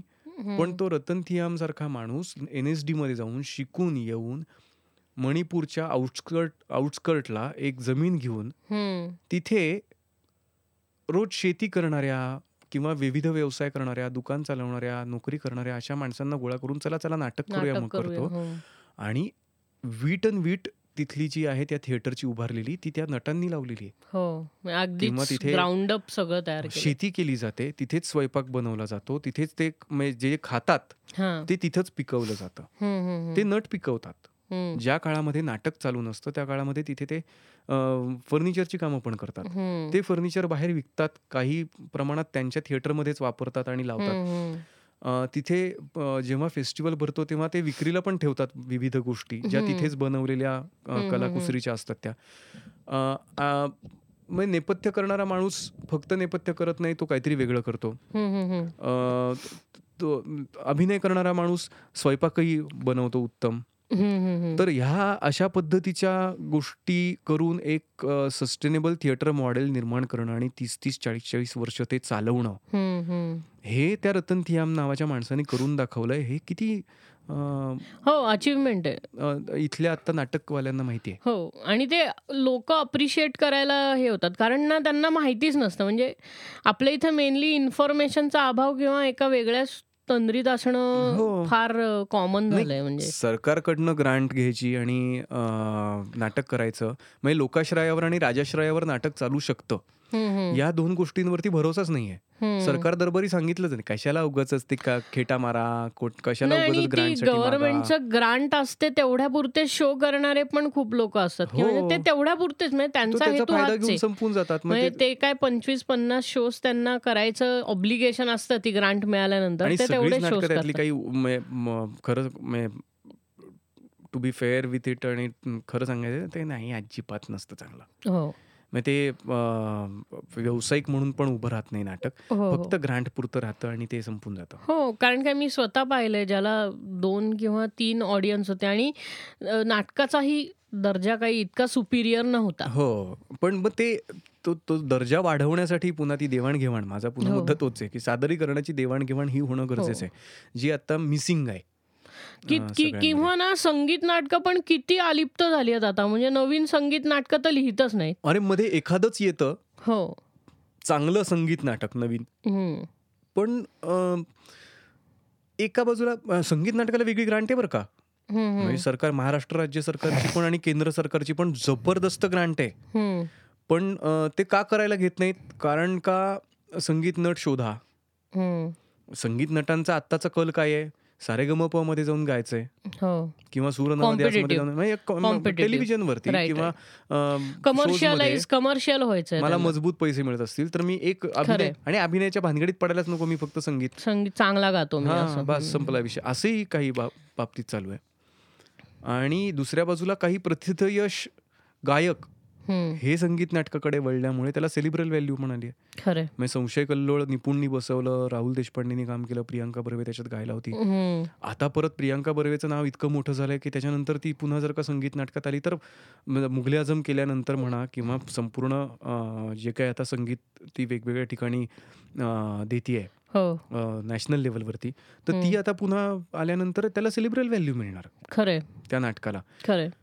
पण मग ती तालमींसाठीचा तो वेव तेवढा वेळ. ते पाठांतराची तयारी आणि हे. मग तेवढा चांगला कंटेंट आहे का हो. मग नको मग जुनंच नाटक घेऊन करूयात ना मग लोक निदान जुनं आहे ते आता नव्याने चांगलं सादर केलं जातंय म्हणून बघायला येतील हो सो पुन्हा संगीत सौभद्र संगीत संशय कल्लोळ हीच नाटकं नव्याने नाही कारण. होतं असं की आपल्याकडं आधीचे जे नट मोठे मोठे जे घडले ना. ते ह्या संगीत नाटकाने घडवले रे पण आता म्हणजे ना एकच एक असं उरलेलं नाही आहे म्हणजे संगीत देवबाभळी. आता हे थिएटर अकॅडमीची जी स्पर्धा झाली. त्याचं सगळ्यात मोठं यश काय म्हणता येईल की त्यातनं नव्या दमाचे. व्यावसायिक दिग्दर्शक मिळालेत. आणि प्रत्येक वर्षीचे विजेते जर का आपण काढायला गेलो की. ह्या नाटकाने यावर्षी विजय मिळवला. त्या नाटकाचं व्यावसायिक नाटकामध्ये रूपांतर होताना पण दिसतंय राईट म्हणजे संगीत देवबाभळी हे नाटक इतकं अत्युच्च दर्जाचं झालं. माइलस्टोन म्हणता येईल अशा पद्धतीचं. की त्याच्यामध्ये त्या नट्या गातात लाईव्ह एक अत्यंत गंभीर विषय मांडतात म्हणजे त्याच्यामध्ये स्त्रियांचं अस्तित्व सध्याच्या काळातलं आणि चारशे वर्षापूर्वीचं. या दोन्ही विषयांना हात घातलाय. आणि त्याची मांडणी अत्यंत शांत अं, समज सम समजूत समजून घेऊन स- अं, अं, केलेली आहे हम्म, हम्म, हम्म. म्हणजे आशय घन कलाकृती ज्याला म्हणतो ती खरंय. हे संगीत एकांकिका स्पर्धेचं यश आहे हो असं म्हणावं लागेल हम्म, हम्म. आणि ते प्रसाद पुरंदरे गेली अनेक वर्ष करतोय हो अ, नेटाने अ, म्हणजे थिएटर अकॅडमीचं थिएटर उभारणं असेल ही संगीत एकांकिका स्पर्धा असेल हम्म, हम्म. ऍक्टिव्हली पार्टिसिपंट नाही आहे तो जसं मी Correct. म्हणलं की पॅसिव्ह पार्टिसिपंट्स नाटकामध्ये जे आहेत ते. त्यांच्यामुळे हे नाटक किंवा ही कला सस्टेन झालेली आजपर्यंत. त्याच्यातलं. पुण्यातलं सगळ्यात मोठं नाव तसं म्हणता येईल तर प्रसाद पुरंदरेचं आहे. अतुल पेठेचं आहे ज्यांनी एक नाट्य चळवळ उभारली आणि ती नेटाने चालू ठेवली. राईट राईट सो हे सगळं पुण्यातलं नाटक झालं. करेक्ट करेक्ट नाटक नाटक नाटक म्हणत असताना एक नाटक पुण्यातलं आहे एक नाटक देशातलं आहे आणि एक. नाटक आहे ते विदेशातलं आहे. हो. तर विदेशातल्या नाटकांची देवाणघेवाण पण आहे. देशात सुद्धा खूप रेपर्टरीज आहेत. वीणापाणी चावलांची रेपर्टरी आहे. किंवा नीनासम सारखी जागा आहे की जिथे नाटक गांभीर्याने केलं जातं. तर या रेपर्टरीजमध्ये जाऊन कोणी पुण्यातले नट शिक प्रशिक्षण घेताना दिसत. नाहीत. किंवा मुंबईतले किंवा आपल्या रंगभूमीचेच. त्यांना ती गरज वाटत नाही. की ओके त्या पद्धतीची स्टाईल त्या पद्धतीचे जॉनर त्या पद्धतीचं नाटक हे शिकून घेऊयात. आणि मग मला कुठलं कुठली स्टाईल नेमकी आवडते त्या पद्धतीचं नाटक मी करतो. करेक्ट. किंवा पोलंडमध्ये जाऊन एक तीस दिवसाचं वर्कशॉप म्हणा सहा महिन्याचं प्रशिक्षण म्हणा किंवा एक महिन्याचं पंधरा दिवसाचं प्रशिक्षण वेगवेगळ्या ठिकाणी जाऊन घेऊन परत येऊन इथे नाटक करणं. हे फार घडताना दिसत नाही. मोहित सारखी खूप कमी उदाहरणं जी जे नाटकासाठी म्हणून प्रशिक्षण घ्यायला परदेशात जातात आणि परत येऊन परत नाटक नाटकच करतात. खरंय. आणि देशभरात नाटकाचं नाव ना म्हणजे नाटकासाठी म्हणून मोहित ओळखला जातो. हो. तो फिल्म एडिटर आहे उत्तम. फिल्म दिग्दर्शक आहे उत्तम. उत्तम कूक आहे. त्याची दोन हॉटेल्स आहेत. बाबूबाब म्हणा किंवा हो. बॅरोमीटर म्हणा. ती पण उत्कृष्ट चालू आहेत. हो. पण मोहित टाकळकर हे नाव काढल्यानंतर आपल्या डोळ्यासमोर एक नाट्य दिग्दर्शक. आणि माझ्या मते उत्तम नट. म्हणजे चारो आरो इत्यादी असेल किंवा अं, जसं मी म्हणलं मनोमिलन असेल काय सुंदर काम. उत्तम काम. आणि अ, नाट्य चळवळी पण केल्या. खूप शिबिरं भरवली. न- नाट्य दिग्दर्शकांचं पण एक वर्कशॉप घेतलं. हम्म. हे सगळं मोहितनी एक हाती खूप काळ केलं. हम्म. हम्म. पण असे अनेक मोहित निर्माण झाले पाहिजेत. हा एक्झॅक्टली ते नाटकासाठी. तेवढं त्याला मिळाला पाहिजे म्हणजे जितकं तुम्ही ऑडियन्स ऑडियन्स म्हणता ना तितकं तुम्हाला चांगले कलाकार दिग्दर्शक किंवा टेक्निकली काम करणारी लोक पण तितकीच लागतात म्हणजे जितकं. तुम्हाला म्हणजे आता नाटकातलं म्युझिक सुद्धा कमी कमी होत चाललंय हो अगदीच म्हणजे. नाटकाला जे बॅकग्राऊंड लागतं किंवा जे छापील बॅकग्राऊंड आपण म्हणतो की. इकडचं काढून तिकडं लावा बरं हो, हे करणं हो, की हो. की लोकांना नवीन त्याचा बॅकग्राऊंड तयार करून नकोय काही. की नाटकाला छान बॅकग्राऊंड स्कोर मला हवाय तसा एका दिग्दर्शकाला असतं ना की मला हवाय तसा तो बॅकग्राऊंड स्कोर हवाय मला तिकडे पण त्याच्यात बजेटचा पण मुद्दा आहे तो हो ना पण म्हणजे मला नवीन स्कोर करायचा आहे तर मला वाटतं की तो अमुक एका संगीत दिग्दर्शकानं करावा.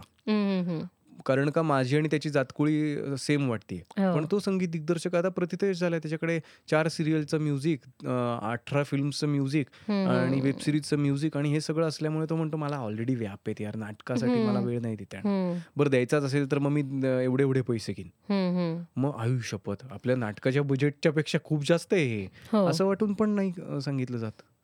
मग अशा वेळेस नवीन संगीत दिग्दर्शकांना संधी देणं नवीन संगीत हो. दिग्दर्शक तयार करणं किंवा त्यांना याची रिस्क सुद्धा कोणी घेत नाही. हो. कारण काय मी खूप वेळा पाहिलं की मिसमॅच म्युझिक खूप असतं. म्हणजे तुमच्या नाटकाचा पिरियड वेगळा असतो किंवा. एक वेगळा असतो आणि त्याला मागे चाललेलं म्युझिक ॲब्सोल्युटली त्याला सूट होत नसतं. पण तरी. सुद्धा ते तसंच नाटक अख्खं केलं जातं. मग ते थोडंसं विचित्र वाटतं की जिथे हे नसतं तरी सुद्धा. आणि मला फोर्सफुली खूप वेळा पण हे की फोर्सफुली जो अभिनय करायचा असतो ना की मला नाटकही करता येतं. ह्या करता जे नाटक करतात की त्यांना खरंच अभिनयच चांगला करता येत नसतो. हो आणि फक्त एक प्रूव्ह करायचं प्रूव्ह की करायचंय की नाही मी किंवा बकेट लिस्टमध्ये की एक्झॅक्टली मैंने नाटक भी किया. हा. असे खूप आहेत. मग रंगभूमीवर उपकार करणारे खूप जण आहेत. खरंय खरंय. आणि ते जेव्हा बंद होईल ना तेव्हा. खरोखर नाटकाची व्हॅल्यू वाढलेली असेल. की आम्ही नाटकावर नाटकाला डेट्स देतो. हे व्यावसायिक नाटकांच्या बाबतीत पण तेवढंच आहे. हो हो. पुण्यातल्याच नटांनी म्हणजे नावं पण घेता येतील. अमेय असेल किंवा निपुण असेल किंवा सुव्रत असेल किंवा हे सगळी ही जी फळी आली आणि त्याच्यानंतरची आताची फळी आहे चिन्मय पटवर्धन आहे किंवा. ह्या सगळ्यांनी खरं तर नाटकाला व्हॅल्यू दिले द्यायला सुरुवात केली. क्षितिज दाते असेल सूरज पारसनीस असेल शिवराज वायचळ असेल. हो. की नाही नाही नाही, माझा नाटकाचा प्रयोग आहे त्या दिवशी आणि मी गेलंच पाहिजे. मग बाकीचं सगळं ॲटमॉस्फिअर पण त्यासाठी तशा म्हणजे पद्धतीने प्रायोरिटी देणे नाटकाला. हा असं नाही की अरे यार नाही यार मला ते त्या दिवशी शूटिंग आहे आणि मग तेव्हा मग मी नाही होणार. हा जो अप्रोच आहे ना हा आता बदलत चाललाय पण त्या प्रमाणात नाही बदलत ज्या प्रमाणात बदलायला हवा. हा बदलायला हवा राईट की नाटक म्हणल्यानंतर त्याला दुय्यम स्थान देणं. फिल्मला प्राधान्य देणं. नाही नाटकाला नाटकाचं महत्त्व द्या फिल्मला फिल्मचं महत्त्व द्या. खरंय. तुमच्या हिशोबामध्ये तुम्ही समजा का लाव- लावायला लागलात की वेब सिरीज पहिल्या नंबरवर दुसऱ्या नंबरवर फिल्म तिसऱ्या नंबरवरती सिरियल आणि चौथ्या नंबरवरती नाटक तर ते कायम चौथ्या नंबरवरतीच ठेवाल. हम्म. प्रायोरिटीज सॉर्ट आउट हा. त्याचे चार कॉलम वेगळे वेगळे असले पाहिजेत. ते प्रायोरिटीजच्या लिस्टमध्ये ह्या चार गोष्टींना नाही नाही नाटक माझ्या पहिल्या ह्याच्यावर नाही त्याला पहिलं दुसरं म्हणूच नका ना. हो म्हणजे इन शॉर्ट त्यांना क्रमाने असेंडिंग डिसेंडिंग ऑर्डरमध्ये लावण्यापेक्षा. एका कॉलम मध्येच टाका. एक्झॅक्टली ह्या कॉलममध्ये हे ह्या कॉलममध्ये हे ह्या कॉलम आणि आपल्या इथं काय माहितीये का लोक टार्गेटेड काम काहीच करत नाही. म्हणजे. आता समज मला ऍक्टर व्हायचंय तर. मी अख्खं दिवसभर मुंबईत बसून काय करणार तर नुसते सतत ऑडिशनवर ऑडिशन ऑडिशनवर ऑडिशन ऑडिशनवर ऑडिशन हेच करत राहणार. अरे रियाजाचा मुद्दाच नाहीये. म्हणजे मी गजानन परांजप्यांचं मग अशी उदाहरण दिलं. गजानन परांजप्यांना म्हणजे लोकांनी असं बघितलेलं आहे गरवारेच्या ग्राउंडवरती कुठेही रियाजाला जागा नाही तर गरवारेच्या ग्राउंडवरती ज्या स्टेल्स आहेत तिथे तर त्या पायऱ्यांवरती जाऊन तिथे ते रियाज करायचे संध्याकाळी एकटेच आवाजाचा. दुबेजींकडनं शिकलेल्या काही गोष्टी असतील त्यांनी स्वतः तयार केलेले काही मॉड्यूल्स असतील त्या सगळ्याचा आवाजाचा रियाज. आज आवाजावर हुकूमत आहे त्या माणसाची प्रचंड. हो. डॉक्टर लागूंनी घालून दिलेला पायंडा आहे तो की वाचिक अभिनयसारखं पुस्तक अतुल पेठेने त्यांच्याकडनं लिहून घेतलं. त्याच्यामध्ये सांगितलेले सगळे व्यायाम हे गजानन परांजप्यांना इत्थंभूत माहिती आहेत. त्याच्यापेक्षा अधिक माहिती त्यांच्याकडे आहे. जे ते शेअर करतात. लोकांशी, लो-. सगळ्यांना ज्यांना कोणाला हवं असेल त्यांना मी सांगेन. या पद्धतीने पण असा रियाज करणार किंवा अय्यंगारांकडे जाऊन दर बुधवारी आणि आणखीन एका कुठल्या तरी वारी म्हणजे दोन आठवड्यातनं दोनदा ते अय्यंगारांकडे जाऊन योगासनं शिकतात आणि. करतात प्रॅक्टिस. शरीराने फिट मनाने फिट आवाजाने फिट म्हणजे नटाने त्याची सगळी शस्त्र जी आहेत Right. जी त्याला धारधार धार लावून ठेवली पाहिजे त्याचे टूल्स जे आहेत ते सगळे टूल्स तर आत्ता देखणं असाल तुम्ही जिममध्ये जात असाल पैलवान झालात काम निम्म झालं. खरंय. म्हणजे मुंबईमध्ये तर काही काही स्टुडिओज आहेत ज्याच्या खाली तीनशे साडेतीनशे लोक रांग लावून उभी असतात एकेका ऑडिशनसाठी. खरंय. ॲडव्हर्टाइजमेंट सिनेमा सिरियल याच्यासाठी. आणि त्याच्यामध्ये युपी मधनं हरियाणामधनं पंजाबमधनं आलेल्या अनेक तरुणांचा खूप मोठाच्या मोठा लोंढा आहे. हो हो हो. जे दिसायला इतके देखणे हो. की असं वाटावं की अरे काय पर्सनॅलिटी या माणसाची? हम्म, हम्म, हम्म, हम्म. आणि अ, उंची उंच दिपाड खूप छान. हो. हो आणि ऑडिशन द्यायला लागले की रे पातळ आवाज. हम्म, आवाजावर काही काम नाही डोळ्यात काही भाव नाहीत अ, समज काही नाही. वाचन शून्य हे सगळं दिसून येतं पटकन. उघडे पडतात पटकन कॅमेरासमोर म्हणून त्यांना कामं मिळत नाहीत मग फ्रस्ट्रेशन येतं. खरंय. त्यातले काही जण मग एक्सपेरिमेंटल नाटकांकडे पृथ्वीकडे पृथ्वी थिएटर म्हणा किंवा हे. बॅकस्टेज करायला लागतात कामं करायला लागतात मग रियाज चालू होतो मग त्यांना हा पॅरल रियाज आहे. खरंय. पण हा हे रोजच्या जगण्याचा भाग झाला पाहिजे सकाळी उठल्यानंतर आवाजाचा रियाज करणं शरीराचा व्यायाम करणं. आणि तुम्हाला कसं शरीर हवंय त्या पद्धतीने तुम्ही व्यायाम करा. खरंय. तुम्हाला जाडच राहायचंय. हो मान्य आहे पण तुम्ही त्या जाडपणामध्ये काय फ्लेक्झिबल असाल. तुम्ही त्याच्यामध्ये किती व्हेरिएशन्स देऊ शकाल. जाडपणातल्या म्हणजे एका जाड माणसाचा अभिनय. एका सिनेमामध्ये एक काम केलंय दुसऱ्या सिनेमामध्ये एक काम केलंय तर पहिल्या याच्यात तो जाड माणूस दुसऱ्या याच्यात तसाच दिसतोय. पहिल्या याच्या एका नाटकामध्ये दुसऱ्या नाटकामध्ये तिसऱ्या नाटकामध्ये तसंच काम करतायत. तसं नाही उपयोगाचं. मग ते स्टिरिओटिपिकल होऊन जाईल. त्याच्यासाठी व्यायामाची आणि रियाजाची गरज आहे. तो रियाज कुठेतरी मिसिंग आहे. जो संगीताची आणि नृत्याची लोक रियाज करतात की रोज क्लासमध्ये पदन्यास चालू आहे. रोज काही ना काहीतरी परफॉर्मन्सेसमधनं मधनं चालू आहेत. म्हणजे डान्स क्लासेसमध्ये लोक जातात ते दोन दिवसांनी म्हणा एक दिवसांनी म्हणा किंवा रोज म्हणा. रोज रियाज करतात. खरंय. संगीत आता जयदीप वैद्यसारखा मुलगा हा किती गोष्टींचा रियाज करत असतो सारखा. हो. म्हणजे सुरुवातीला त्यांनी गायन वडिलांकडनं शिकून घेतलं त्याच्यानंतर त्याला हार्मोनियम चांगली वाजवता येते त्याला तबला वाजवता येतो तबला नुसता वाजवता येत नाही त्यांनी परीक्षा दिल्या. हो. अलंकारपर्यंतच्या. पण आता गांधर्व महाविद्यालयाच्या ज्याच्या परीक्षा संगीतासाठी नृत्यासाठी तशा नाटकासाठी नाहीत. खरंय. नाटकाला गुरु नाहीत. आणि प्रशिक्षणावर लोकांचा विश्वास नाही. फेसबुकवरनं फोटो बघून त्याला त्या अमुक एका सिनेमामध्ये किंवा सिरियलमध्ये काम मिळालं. किंवा टिकटॉक. कशी संधी? अरे टिकटॉक म्हणजे काय काही सेकंदासाठी प्रसिद्धी पर्यंत आपण येऊन पोहोचलोय आता. हो मी तेच म्हणतोय की लोक लोकांचा पेशन्सच पंधरा सेकंदावर येऊन हो. ठपलाय अरे लोकांचं उदाहरण नको माझंच उदाहरण देतो मी. मी आता वयाने वाढलोय हा भाग निराळा पण जेव्हा मी एका नाटकाची आत्ता ऑडिशन द्यायला गेलो होतो देवेंद्र पेमांचं नाटक नवीन येत आहे ते तर त्या ऑडिशनच्या दरम्यान मला असं वाटलं की केवढं दमून गेलो मी. काय पद्धतीचा अभिनय ते एक्सपेक्ट करतायत. हो. आणि ती शैलीच वेगळी आहे. पॉप्युलर कल्चरमध्ये लोकांना आवडेल असं. आणि हो डोकं बाजूला ठेवून संपूर्णपणे एन्जॉय करता येईल. ह्या पद्धतीचं काम ते करून घेत होते आणि ते आमच्यावर आरोप करत होते जे जे कोणी पुण्यातून आले होते त्यांच्यावरती की तुम्ही फार इंटेलिजंट काहीतरी एक्सपेक्ट करता किंवा काहीतरी इमोशनल कोशंट जास्त असलेलं नाटक किंवा. सिरियस काहीतरी हे तुमच्या एकांकिका स्पर्धांमध्ये आणि याच्यामध्ये तुमची जशी वाढ झाली आणि तुम्हाला जसे. नाटक वाटतं तसंच तुम्ही एक्सपेक्ट करता हे तुम्हाला करताच येत नाही. जेव्हा डॉक्टर लागू एखाद्या नटाविषयी बोलतात की वाद्यही तूच वाजवणाराही तूच शंभू मित्रांचं वाक्य त्यांनी पहिलं लिहिलंय. आणि ते कायम ते उर्धृत करायचे. तर ते आता जेव्हा म्हणतात की नट फ्लेक्झिबल असला पाहिजे त्याला. कुठल्याही जॉनरचं कुठल्याही पद्धतीचं काम आव्हान स्वीकारता आलं पाहिजे आणि करता आलं पाहिजे. म्हणजे विनोदी अभिनय पण तसंच करता आला पाहिजे गंभीर अभिनय पण तसंच करता आला पाहिजे. आणि हे बायफर्गेट करणारे आपल्याकडे खूप जास्त आहेत. की मी गंभीर नाटकच करत राहणार. आणि हे पुण्यातल्या एकांकिकांमधनं किंवा स्पर्धांमधनं आलेलं एक. समज किंवा प्रशिक्षणांमधनं आलेली समज. अरे काय गांभीर्याने घेतच नाही तुम्ही मग गांभीर्याने केलं पाहिजे वगैरे वगैरे वगैरे मग मेथड मेथडिस्ट हो वगैरे वगैरे असं मेथड आणि दुसऱ्या बाजूला अत्यंत डोकं बाजूला ठेवून धमाल कॉमेडी फार्सिकल. आता त्याच्यात डोकं बाजूला ठेवून प्रेक्षक बघतायत. खरंय. पण करणारं डोकं बाजूला ठेवत नाही. नाही. करणारची कस लागते? म्हणजे आता मला स्टेज परफॉर्मन्स सगळ्यात हिट झालेला. जो आपल्याला म्हणता येईल आता टेलिव्हिजनवरती चला हवा येऊ द्या. हो. हे सुपर हिट आहे. हो सुपर काय आहे ते? नाटकच आहे ना? नाटकच आहे. म्हणजे. नाटुकली ज्याला आपण म्हणायचो लहान मुलं भातुकलीचा खेळ जसा खेळतात तशी वेगवेगळी नाटुकली. हीच सादर होतात तिथे. हो.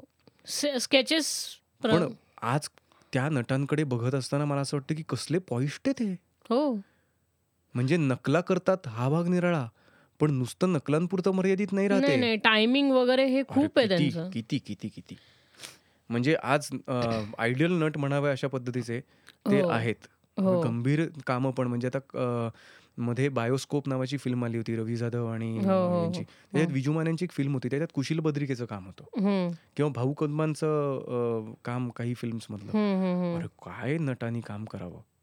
म्हणजे गंभीर काम करत असताना त्याचं गांभीर्य कुठेही ढळू न देता. राईट समज तितके फ्लुइड आहेत ना ते की ते पण ते रियाजानीच होतात. ऑब्विसली म्हणजे हे जे स्टेज परफॉर्मन्सेस आहेत आणि हे लोकांना का नाही कळते की तुम्ही जितकं जास्त परफॉर्म कराल तोच तुमचा रियाज आहे. खरंय. जा ना लहान मुलांसमोर सादर करा वेगवेगळ्या शाळांमध्ये परफॉर्मन्स करा. नाही बालरंगभूमी हा काही आमचा विषय नाही. जे मध्ये खूप मोठा वादंग झाला होता की पुण्यातले नट किंवा मुंबईतले नट किंवा नाटक करणारे हे हा विचारच करत नाहीत की लहान मुलं हा एक ऑडियन्स आहे. आणि तो तुमचा उद्याचा ऑडियन्स आहे. म्हणजे तुम्ही जेव्हा चाळीस वर्षाचे व्हाल आत्ता तुम्ही वीस वर्षाचे आहात. तेव्हा हा ऑडियन्स तुमच्यापाशी असणार आहे. मोठा झालेला मच्युअर आणि तो तुमचा आत्ताच फॅन बनू शकतो. खरंय खरंय. मग का नाही जात त्यांच्यासमोर सादर करत. म्हणजे अलबत्या गलबत्या सारख्या यांनी ते प्रूव्ह करून दाखवलं. नाही अलबत्या गलबत्याच्या बाबतीत मी म्हणेन की ते एक परत व्यावसायिक नाटक आहे.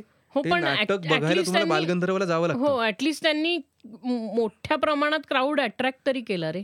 आणि आत्ताच संधी अशी आहे की एकांकिका करणारा मी एक समजा जर का अमॅच्युअर नट आहे जो एकांकिका स्पर्धांमध्ये भाग घेतोय तर त्याला एखादं स्किट तयार करून त्यांनी जर का शाळांमध्ये पिच केलं. तर पुण्यातच चार साडेचार हजार शाळा आहेत. खरंय. महाराष्ट्रात केवढ्या शाळा आहेत? किती. ठिकाणी जाऊन ते सादर करू शकतात? गोष्टरंग सारखा उपक्रम आहे. हो. जो आता फेलोशिप देतोय. तसे अजून उपक्रम उभे राहू शकतात जर का या नटांनी त्याच्यात इंटरेस्ट दाखवला तर? नक्कीच. की शाळांमध्ये जाऊन एक अत्यंत साधी साधी गोष्ट आहे. म्हणजे ट्रॅफिकचे नियम पाळावेत. याच्यावरती एक वीस मिनिटाचं स्किट होऊ शकतं का? जसं चला हवा उद्यामध्ये आता आपण बघतोय. तर करा करा एक स्किट आणि ते फिरवा वेगवेगळ्या शाळांमध्ये. त्याला तुम्हाला महानगरपालिकेची ग्रांट मिळू शकते का? हो मिळू शकते. मग हे राजाश्रय मिळू शकतो का? हो. ज्याला आपण राजाश्रय म्हणू असं की सरकार दरबारी ह्याला संधी मिळू शकते का? हो मिळू शकते. शासकीय योजनेचा भाग होऊ शकतं का? होऊ शकतं. ओके ठीक आहे. नाही मला शासन शासकीय योजनेचा भाग व्हायचा पण मी स्वतंत्रपणे करू शकतो का शाळांना अप्रोच आणि म्हणू शकतो का हो आमचं एक नाटक तयार आहे. हे आम्ही घेऊन येतो. शाळांना पण सवय लागेल ना? हो. एका परफॉर्मन्सचे हजार रुपये जर का मिळाले. दोन नट असतील पाचशे पाचशे रुपये एकाच शाळेमध्ये आम्ही दोनशे मुलांसमोर सादर करू असं म्हणलं तर एकाच शाळेमध्ये त्याचे सहा सहा सात सात परफॉर्मन्सेस होऊ शकतात. नक्कीच. आणि एका परफॉर्मन्सचे हजार या पद्धतीने तुम्ही तिथेच सहा हजार रुपये पाच हजार रुपये आणि ते शाळेला जड नाही कुठल्याच आत्ता? खरंय. असं देणं. तर त्या त्या स्वरूपाचं काही मॉडेल आत्ता उभं राहत नाही. पुन्हा प्रशिक्षण म्हणजे शिक्षण दे देण्यासाठी म्हणून नाटकाचा उपयोग होऊ शकतो याच्यावर लोकांचा विश्वास नाही. सीबीएसईच्या शाळांमध्ये सीबीएसईचा अभ्यासक्रम आहे नाटकाचा. जो राबवला जावा असं शासनाने सांगितलेलं आहे. पण किती शिक्षक आहेत जे नाटक शिकवत आहेत संगीत शिक्षक आहेत नृत्य शिक्षक आहेत पण. नाटक शिक्षक हे एक प्रोफेशन असू शकतं याचा विचारच केला जात नाही. पार्ट टाइम प्रोफेशन सुद्धा असू शकतं. म्हणजे मी ललित कला केंद्रात शिकत असताना दुपारी मी शाळांमध्ये जाऊन शिकवायचो नाटक. त्यानं माझं पॉकेट मनी पण निघायचा माझी फी पण निघायची. माझा माझ्याकडे वर खर्च असायचा. म्हणजे. मी मुलांना माझ्यासोबतच्या मित्रांना पार्टी देऊ शकायचो. त्यांना काही मदत लागली वेळेला हॉस्टेलची फी भरायला यायला त्याला तर पैसे देऊ शकायचो. राईट पण हे मला तेव्हा त्या नाटकांनीच दिलं. लाईक प्रकाश योजना करायचो. मग ती प्रकाश योजना तुम्ही म- प्रकाश योजनाकार आहे. हे सांगायला लाज कसली वाटते? खरंय. त्याचे व्हेरियस ऍस्पेक्ट्स पण शिकून घ्यायला काही हरकत नाहीये. हो मी तसंच मी नाटकाच्या म्युझिक बद्दलही मी तेच म्हटलं की जरी तुम्हाला काय म्हणतो ना आपण की नाटकाचा परत सेपरेट स्कोअर बनवून घ्यावा असं मला पर्सनली हो तुम्हाला कान आहे का हा मुद्दा पुन्हा राहतो हो म्हणजे आपल्याला कळत जातं ना की हा आपल्या टीम मधल्या या माणसाला कान आहे. कारण काय काय होतं आपण बरेच वेळेला जो म्युझिक ऑपरेट करतो ह्यालाच सर्वोत्कृष्ट. सर्वोत्कृष्ट म्युझिक संगीतकार म्हणून संगीतकार म्हणून.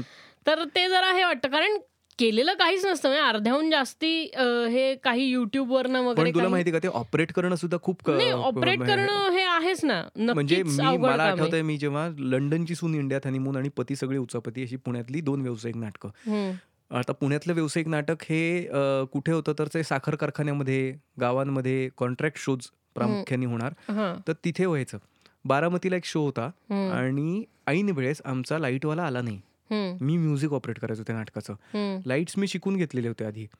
आणि तर ते तेव्हा मी असं ठरवलं होतं म्हणजे अभिनय करायच्या अगोदर की मग आपल्याला बाकीच्या सगळ्या गोष्टी आल्या पाहिजेत नाटकाच्या. राईट म्हणून मी ते शिकायला घेतलं. आणि व्यावसायिक नाटकाला जायचो.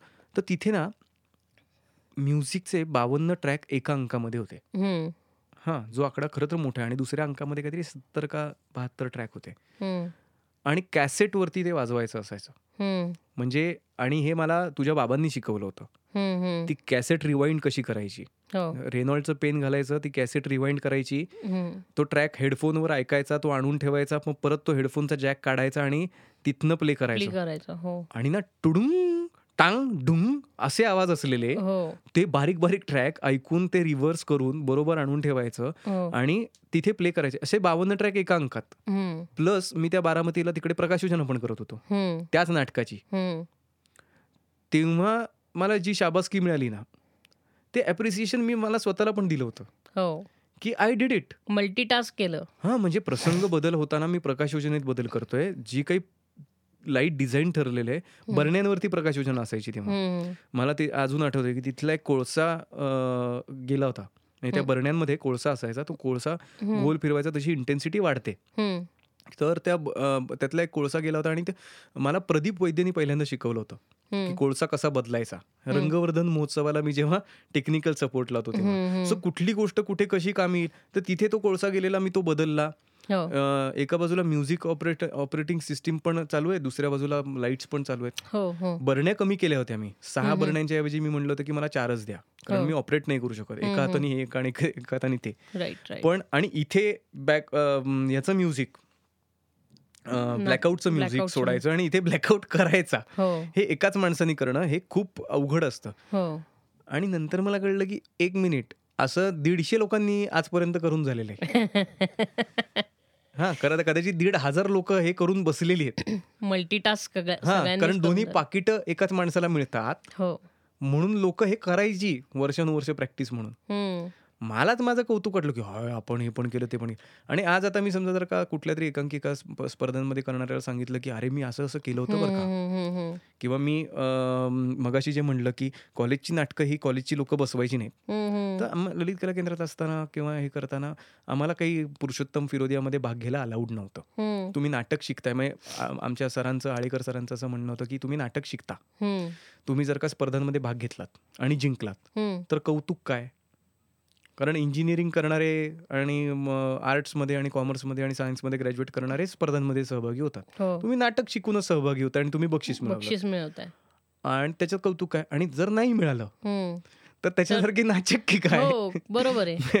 तर त्यामुळे आम्हाला आळेकरांनी कायम त्या सगळ्या ह्याच्यापासून बाजूला ठेवलं. बाजूला ठेवलं. स्पर्धांपासून. पण मग आम्ही काही स्पर्धांपासून खूप दूर गेलो असं नाही. पुण्यातच वाढलेलो. माहिती आहे की ही स्पर्धा करायला पाहिजे आणि ते. म्हणून मग स्पर्धांमध्ये कुठल्या तरी संघाला मदतीला जायचं. जायचं. डिरेक्टर म्हणून. त्याचे पैसे पण भरपूर मिळायचे. व्यावसायिक नाटकांना हे लाइट आणि म्युझिक ऑपरेट करून मिळायचे. त्याच्यापेक्षा कैक पटींनी जास्त पैसे नाटक बसवायचे मिळायचे. म्हणजे. सुपारी म्हणायचे त्याला. तर त्याच्यामध्ये सुद्धा आश्चर्यकारक गोष्टी अशा होत्या की टेक्निकल टीम तयार करणं. की मी माझ्या टेक्निकल सगळ्या बॅकस्टेजची जी टीम होती मग त्याच्यात प्रकाश योजनाकार आला.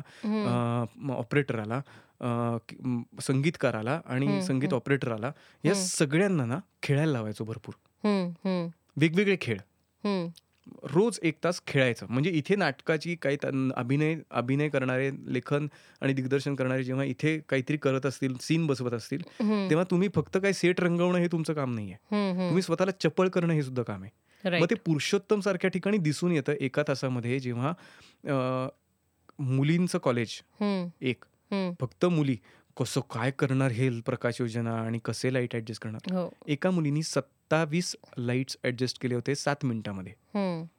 सपासप अरे काय? म्हणजे घोडा धरण्यापासून इंजिनियर्सना आधीच एकतर डोकं खूप चांगलं असतं हो. सुपीक असतं.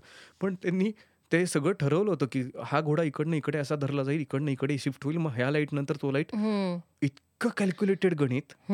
बांधणं हे सुद्धा- मेजरमेंट सगळ्या हे सुद्धा गरजेचं आहे. म्हणजे तर त्या पद्धतीने सुद्धा डोकं सुपीक होऊ शकतं एखाद्या माणसाचं नॉट ओनली.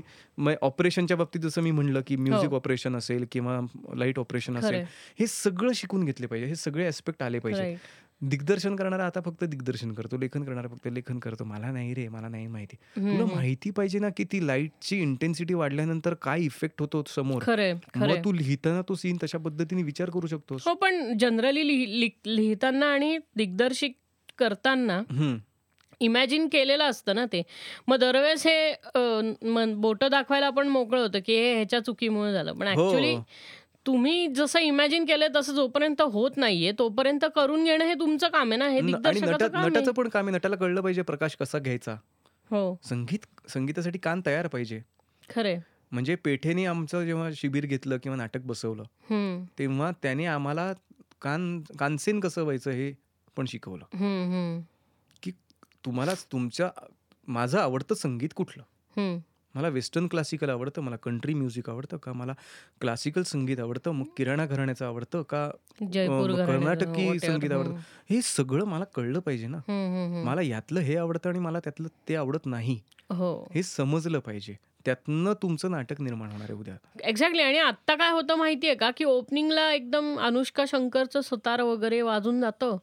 आणि त्याच्यानंतर पुढच्या ब्लॅकआउटला बेथोन वाजतं. मग हे काय चाललंय? असं होतं ना आपलं की आईला एक काहीतरी कंटिन्यू ठेव ना तू आयुष्यामध्ये. कंटिन्युटी ठेव ना म्युझिकची म्हणजे संगीताचा विचार करत असताना मला असं खूप वाटतं. म्हणजे आम्ही कवितांचं एक नाटक केलं होतं की वेगवेगळ्या कविता एकामागे एक अ, साखळीनी सादर होतात. जणू हम्म. काही एखादी गोष्ट सादर होती अशी. हम्म. झाडे मातीच्या मनातील कविता. हम्म, त्याच्यामध्ये प्रदीप वैद्यांनी संगीत दिलं होतं. हम्म, तर इतकं सुंदर अ, अ, एका कव एक अगदी चार ओळींची कविता आहे. म्हणजे नितळ तळ्याच्या काठावरती हिरवे झाडं. हम्म. मेहंदी भिजले हात नितळ देहावर कात. हम्म, नितळ मदालच डोळे जड झाला शिणगार. तळ्यात आभाळाचा उत्सव. हम्म. आता हे समजा जर का आहे तर अ, ए, क- क- क- वेगवेगळ्या क- नटांनी सादर करताना नितळ तळ्याच्या काठावरती हिरवे झाड. असं म्हणूच शकतात. हो. पण तो म्हणला की हे याच्यात काहीतरी इनहरंट म्युझिक मला दिसतंय हम्म. जाणवतंय. तर मग ते त्याला चाल देऊन म्हटलं. तर मग ते नितळ तळ्याच्या काठावरती हिरवे झाड.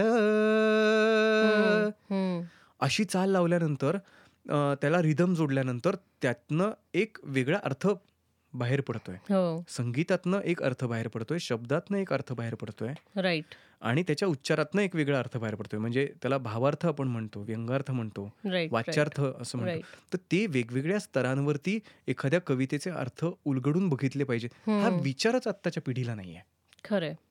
आत्ताच्या पिढीला पटकन म्हणजे टिकटॉक म्हणजे काय दिलेल्या गोष्टींवरती आम्ही करू शकतो. हो. हा जो मुद्दा झालाय की स्वतःहून प्रगल्भतेने काहीतरी किंवा स्वतःची प्रगल्भता वापरून काहीतरी करू. याच्याकडे कल फारसा दिसत नाही. कारण काय मला असं दरवेळेस खूप जाणवतं की अरे यार थिएटरला जर ओरिजिनल बॅकग्राऊंड केलं असतं ना तर ह्याला आणखीन एक डायमेन्शन मिळालं असतं वेगळं की ते आता मिस होतंय. पण आता व्यावसायिक नाटकांना केलं जातच नाही. म्हणजे हे नाटक आहेच नक्कीच आहे व्यावसायिक तर झी- आता झीचं सगळ्यात मोठं नाटक पहिलं नाटक हॅमलेट जेव्हा आलं तेव्हा राहुल रानडेंनी त्याचं संगीत केलं. आणि मला असं वाटतं की ते अख्खं नाटक फक्त संगीत या गोष्टीवरच बेस्ड होतं. हो. म्हणजे त्याची प्रोडक्शन व्हॅल्यू काय होती? तर नेपथ्य. त्यातले कॉस्ट्युम्स. नट सगळे. भरपूर नट. मोठा नाट नटांचा संच. आणि संगीत. हो. अत्याधुनिक स्पीकर्स वापरून अ, जो इफेक्ट त्याच्यामधनं क्रिएट केला होता तो. आजपर्यंत मी कुठल्याही मराठी व्यावसायिक नाटकाला बघितलेला नाहीये हम्म. किंवा देवबाभळीमध्ये जसं मी म्हणलं की म- मराठीतलं गेल्या वर्षीचं सगळ्यात जास्त गाजलेलं नाटक आहे. दोन हजार एकोणीस मधलं तर त्याच्यामध्ये अ, देवबाभळीमध्ये ज्या पद्धतीने संगीत वापरलं गेलं की. फिनेसनी फिनेसनी आणि original score original score so व्यावसायिक नाटकांमध्ये ते होतं. एक्सपेरिमेंटल नाटकांमध्ये मी जसं म्हटलं की त्याला एक्सपेरिमेंटल नाही समांतर म्हणूया किंवा एकांकिका स्पर्धांमधली नाटकं. एकांकिका स्पर्धेला वेळेचं गणित नाहीये. एक खरं. स्पर्धा झाली की दुसरी. विनोद उत्तम कर्णक झाली की लगेच आम्हाला दा, दा- दाजी काका काडगिळला उतरायचंय. लगेच आम्हाला राजा परांजपेला उतरायचंय.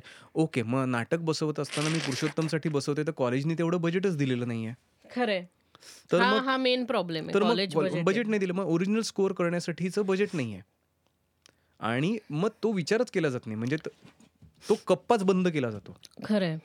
म्हणजे आपण एखादं कपाट बंद करून ठेवतो कायमचं की यातल्या वस्तू आपल्याला लागणार नाहीयेत तसं ते होऊन जातं की नाही संगीत ना निग्लेक्ट केलं जातं त्याला. बरं आता उपलब्ध पण आहेत. पूर्वी कसं असायचं की मला रेल्वेचा आवाज हवा आहे.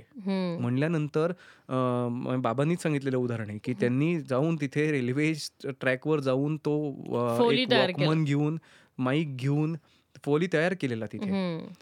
आता ती गरजच नाहीये. तू युट्यूबवर गेलास किंवा ऑनलाईन गेलास फटकन मिळतं. नाही साऊंड इफेक्टबद्दल म्हणतच नाही पण एकदा तुम्ही एक- एक- जेव्हा तुम्हाला एका सीन मध्ये एक- एका प्रकारचा इम्पॅक्ट तयार करायचा असतो ना हो, म्युझिकनी हो. मग ते तिथे फारच सल जाणवते बजेट हा सगळ्यात महत्त्वाचा मुद्दा. आहे. खरंय. म्हणजे तो एक्सपेरिमेंटल नाटकांना पॅरल नाटकांना किंवा एकांकिका स्पर्धांना कायम भोगावा लागतो. खरंय. व्यावसायिक नाटकांना आहेच की बॅकग्राऊंड म्युझिक ओरिजिनल बॅकग्राऊंड हो. कुठलंही व्यावसायिक नाटक हे मला आतापर्यंतचं मी जे जे कुठलं व्यावसायिक नाटक बघितलंय. म्हणजे अशोक पत्कींचं संगीत म्हणा राहुल रानडेचं संगीत म्हणा किंवा ही नावाजलेली मंडळी जी संगीत देतात ते नवीन संगीत देतात. खरंय.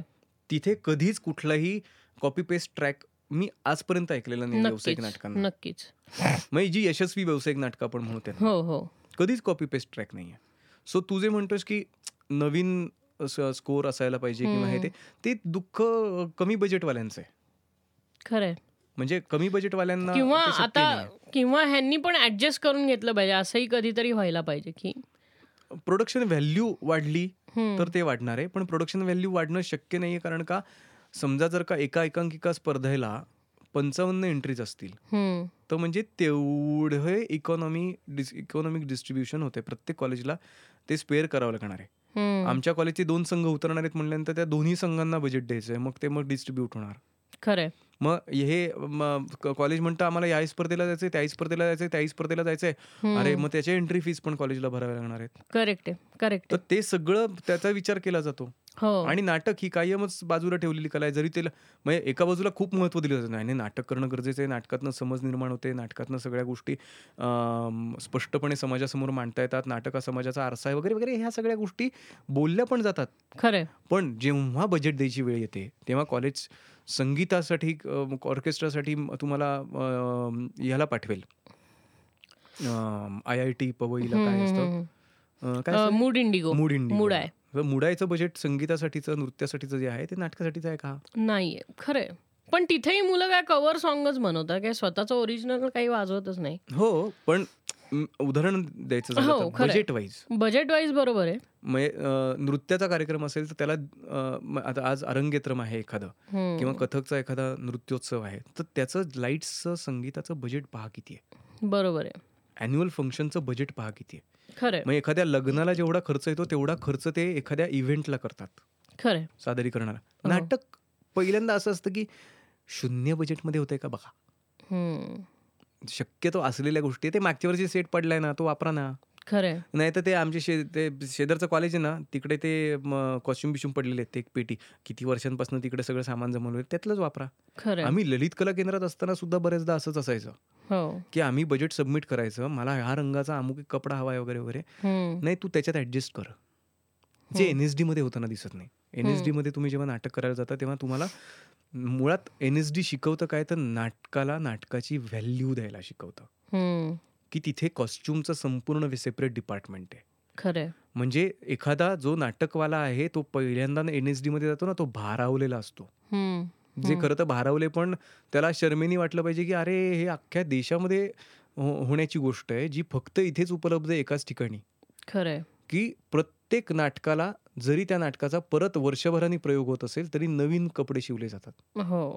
नव्यानी कपडे शिवले जातात. नव्यानी नेपथ्य बनवलं हम्म. जातं मोल्डेबल नेपथ्य आणि मी तसं तिथलं प्रयोगाचं एफडीआय ला नेपथ्य एफटीआय ला वेगळं आहे. पाहिलंय हो. एफटीआय ला पण ते सगळं ग्राउंड अप सगळं नवीन. राजाश्रय आहे कारण त्याला. हो. दोन्हीलाही राजाश्रय मिळालेला आहे. तसं लोकाश्रयावर चाललेल्या गोष्टी ज्या आहेत त्यांना कोण देते पैसे त्याच्यावरती अवलंबून आहे. किती पंचवीस हजारात बसवायचे बसवा. म्हणजे मी तर अरे गेल्या वर्षी एवढ्या मालिकांमधनं याच्यामधनं कामं करून वगैरे वगैरे केल्यानंतर सुद्धा मी जेव्हा नाटक करायला घेतलं ज्या नाटकाचं संगीत तू केलं होतंस. तर त्या वर्खच्या प्रयोगांना मला असं झालं होतं की ओके मग नेपथ्य कोण देत आहे महाराष्ट्र कल्चरल सेंटरकडे या दोन चार लेवल्स आहेत या वापरू. हे दोन चार मोड आहेत ते वापरू. त्या नाटकासाठी बनवलेले. संगीत मी तुला म्हणलं होतं की इकडची ही गझल वापर तिकडचा हो. ओरिजिनल संगीत तयार करू नकोस. कारण तेवढं बजेट कुठनं का आणणार. राईट मग प्रयोग खर्च फक्त मला बघायचा काय तर जाहिरातीचा खर्च. मग तोही टाळूयात. सोशल मीडियावरती आपापल्या पहिले पाच प्रयोग दहा प्रयोग जे असतील ते आपल्या नातेवाईकांना बोलवू. मग. नातेवाईकांच्या मित्राला बोलवू. आणि पुण्यातल्या नाटकांची ट्रॅजेडी हीच आहे की ते संपल्यानंतर नाटक संपतं. खरं म्हणजे एखाद्या एकांकिकेचे प्रयोग लावायचे तर पाचच्यावर प्रयोग लागत नाहीत. पहिल्या प्रयोगाला कॉलेजवाले आले. दुसऱ्या प्रयोगाला कॉलेजवाल्यांनी त्यांच्या मित्रांना बोलवलं. तिसऱ्या प्रयोगाला मी माझ्या नातेवाईकांना बोलवलं. आणि त्याच्यानंतर प्रयोग प- पाचवा प्रयोग अंगावर पडला. कारण प्रेक्षकच आले. नाहीत अरे बंद करूयात आता हे नाटक. असं झालं. खरंय. तर ही आपल्याकडे. सिरियस क्राऊड फंडिंगची पण गरज आहे माहितीये का? नाटक आलाही ठेवण्या आणि आता क्राऊड फंडिंगच्या वेबसाईट्स उपलब्ध आहेत. खरंय. प्रोडक्शन ग्रांट्स उपलब्ध आहेत. आय एफ ए सारखी ग्रांट आहे इंडियन फेडरेशन ऑफ आर्ट्स हम्म. बँगलोरमधनं अं, किंवा सरकार दरबारी सुद्धा मी दहा वेळा सांगतो की मिनिस्ट्री ऑफ कल्चरची ग्रांट आहे. तीन वर्ष जर का तुमची संस्था रजिस्टर्ड असेल आणि तीन वर्ष उपक्रम केलेले असेल. तर तुम्ही सरकार दरबारी मिनिस्ट्री ऑफ कल्चरकडे फक्त ऑडिट देऊन आणि हे हो. देऊन तुम्ही ग्रांट मिळवू मिळवू शकता. खरंय. आणि पन्नास पन्नास लाखाची ग्रांट आहे. कमी नाहीये. हो. त्यामुळे तुम्ही ती घेऊन चांगलं नाटक चांगलं सस्टेन गुरु शिष्य परंपरेमधले उपक्रम चालवू शकता. एका गुरुला वीस हजार रुपये आणि सहा शिष्यांना दहा हजार रुपये दरमहा अशी ग्रांट उपलब्ध आहे. पण हे किती जणांना माहिती आहे? कोण आपण मिनिस्ट्री ऑफ कल्चरच्या वेबसाईटवर जाऊन बघतो? India culture dot nic dot in नावाची वेबसाईट आहे. त्याच्यावर. जाऊन किती जण व्हिजिट करतात. किंवा आपल्याला नाटकासाठी उपलब्ध असलेल्या फेलोशिप स्कॉलरशिप्स विषयी कुठं काय माहिती आहे? खरंच नाही माहिती. म्हणजे नॅशनल वेबसाईटवरती गेल्यानंतर आर्टिस्ट ग्रँट. सेक्शनमध्ये इंटरनॅशनल ग्रांट्स आहेत. आपल्याला माहिती नसलेल्या देशांकडनं सुद्धा. आपल्या इथल्या आर्टिस्टना ग्रांट दिली जाते. खरंय. मग ती आपापसात वाटून घेतल्यासारखं होतं. Because nobody else apply for it आज पुण्यामध्ये फर्ग्युसन कॉलेजमधनं पुरुषोत्तम करंडक करणारा एक मुलगा आहे आणि. त्याला वाटतंय की आपण सिरियसली नाटक करूयात. तर तो का जे आर एफसाठी ज्युनियर रिसर्च फेलोशिपसाठी अप्लाय करत नाही. यंग फेलोशिप आहे. नृत्यातली मुलं मुली करताना दिसतात हे. संगीतातली मुलं मुली करताना दिसतात. नाटकातली करतच नाही. नाटकातले करत आपल्याला कुठे त्याच्यात करिअर करायचंय? जेव्हा करिअर करायची वेळ येईल तेव्हा बघू. बरं पस्तीस पस्तीस वर्ष लोकांचं करिअरच सेट होत नाही. हो. म्हणजे की ते चालूच आहे की अरे आता आपलं करिअर सेट होईल मग होईल मग काम मिळेल. एक काम मिळालं गेलं. गेलं काम. मग दुसऱ्या कामाची संधी मिळवण्याची म्हणजे संधी शोध सुरू. राहतो. आयुष्यभर संधी शोधत राहतो. आणि अपॉर्च्युनिस्ट मग अप्रोच पण बनतो. हो. म्हणजे आत्ताच्या सगळ्या अ, तरुणांना दोष देता कामा नये की अरे ते टीव्हीवर संधी मिळाली की जातात नाटक सोडून. हं. तो अपॉर्च्युनिस्ट अप्रोच आहेच आहे. तुम्हाला आज इंस्टाग्रामवरती फॉलोअर्स वाढल्यानंतर तुमचा माज वाढणारच आहे. बरोबर आहे. म्हणजे जिथे तुम्हाला दहा हजार फॉलोअर्स होते हं. किंवा पाचशे फॉलोअर्स होते तिथे अचानक तुम्हाला पाच लाख दहा लाख फॉलोअर्स मिळत आहेत खरंय मग तुमची म, तुमचा माज वाढणारच आहे. बरोबर आहे. कारण तुम्ही एका स्पेसिफिक लेवलला स्वतःला आणून तुम्ही सोडता. समाजातल्या एका ग्रुपला रिप्रेझेंट करताय. खरंय. किंवा त्याला तुम्ही लीड करताय अशा पद्धतीचं तुम्ही लीडर आहात. राईट अ, तुम्हाला बघून लोक तुमच्याकडनं इन्फ्लुएन्सर आहात तुम्ही. ह्या पद्धतीने बघतायत. तर. त्याचा फरक पडतो. बरोबर. आहे. लगेचच. नक्कीच. अ, तर आत्ता अ, नाटकाच्या बाबतीत शाप जो म्हणता येईल तो हा आहे की अशी इन्फ्लुएन्सर लोक जेव्हा काम करतात. तेव्हा ती तेवढाच भरभक्कम रक्कम मागतात. राईट किंवा पुण्यातला नट एखादा मुंबईला शिफ्ट झाला तर तो म्हणतो की मला प्रायोगिक नाटकात किंवा सुदर्शनच्या नाटकात काम करायचं असेल तर मला येण्या जाण्याचे पैसे द्या हो किंवा मला मानधन द्या. कुठनं आणायचं मानधन माझ्याकडे प्रेक्षक संख्या समजा का पन्नास आणि ऐंशी आहे त्यांचं तिकीट शंभर रुपयेप्रमाणे समजा पाच हजार रुपये गोळा होत असतील. तर मी त्या पाच हजार रुपयामध्ये तीन हजार रुपये थिएटर भाडं भरलं दोन हजार रुपयात माईक म्हणा लाइट म्हणा सेट म्हणा या सगळ्या गोष्टी प्रॉपर्टी म्हणा याच्यासाठी फ्रेश प्रॉपर्टी जी लागते ती. त्याच्यासाठी खर्च केला. आणि ज्यांचं पोट त्याच्यावरती आहे. जे म्युझिक ऑपरेटर आणि लाइट ऑपरेटर मेनली हो त्यांचं पोट त्याच्यावर टेक्निकल सपोर्ट त्यांचं त्याच्यावरच चालतं. तर त्यांना काहीतरी पाच पाचशे रुपये असतात फार नसतात ते पण ते हो. द्यावे लागतात आणि सकाळ आणि महाराष्ट्र टाइम्स सारख्या पेपरमधनं जाहिराती करायची असेल दीड हजार वगैरे असे काय. त्यांचं तर काहीच्या काही रेट आहेत. खरंय. म्हणजे माझा प्रयोग खर्च झाला दहा हजार. असते म्हणजे. हा प्रयोग खर्च दहा हजार प्रेक्षक आले ऐंशी आठ हजार रुपये जमा झाले. दोन हजार रुपये नुकसान. मग पुढच्या प्रयोगात कधीतरी ते भरून निघेल म्हणून करत राहायचं नाहीतर त्याच नुकसानीमध्ये करत राहायचे प्रयोग. की नाटक चालू ठेवणं गरजेचं आहे. लॉस मला काहीतरी तर त्याला एक सस्टेनेबल मॉडेल देण्यासाठी आता स्मार्ट नावाची योजना बँगलोरमध्ये. काढली गेली.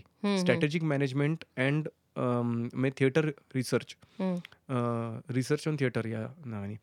तर ते त्याच्यामध्ये पुण्यातल्या अनेक संस्थांनी सहभाग घेतला. आसक्तमधनं आशिष मेहता मोहित टाकळकर जाऊन आले. एक्सप्रेशन लॅबमधनं प्रदीप वैद्य. आणि विक्रांत ठकार जाऊन आले. महाराष्ट्र कल्चरल सेंटरमधनं शुभांगी दामले प्रमोद काळे जाऊन आले. नाटक कंपनीमधनं आलोक राजवाडे आणि आणखीन एक जण जाऊन आले. तर आता ह्या सगळ्यांनी तिथे जाऊन हे प्रशिक्षण घेतलं की थिएटर सस्टेनेबल कसं करावं?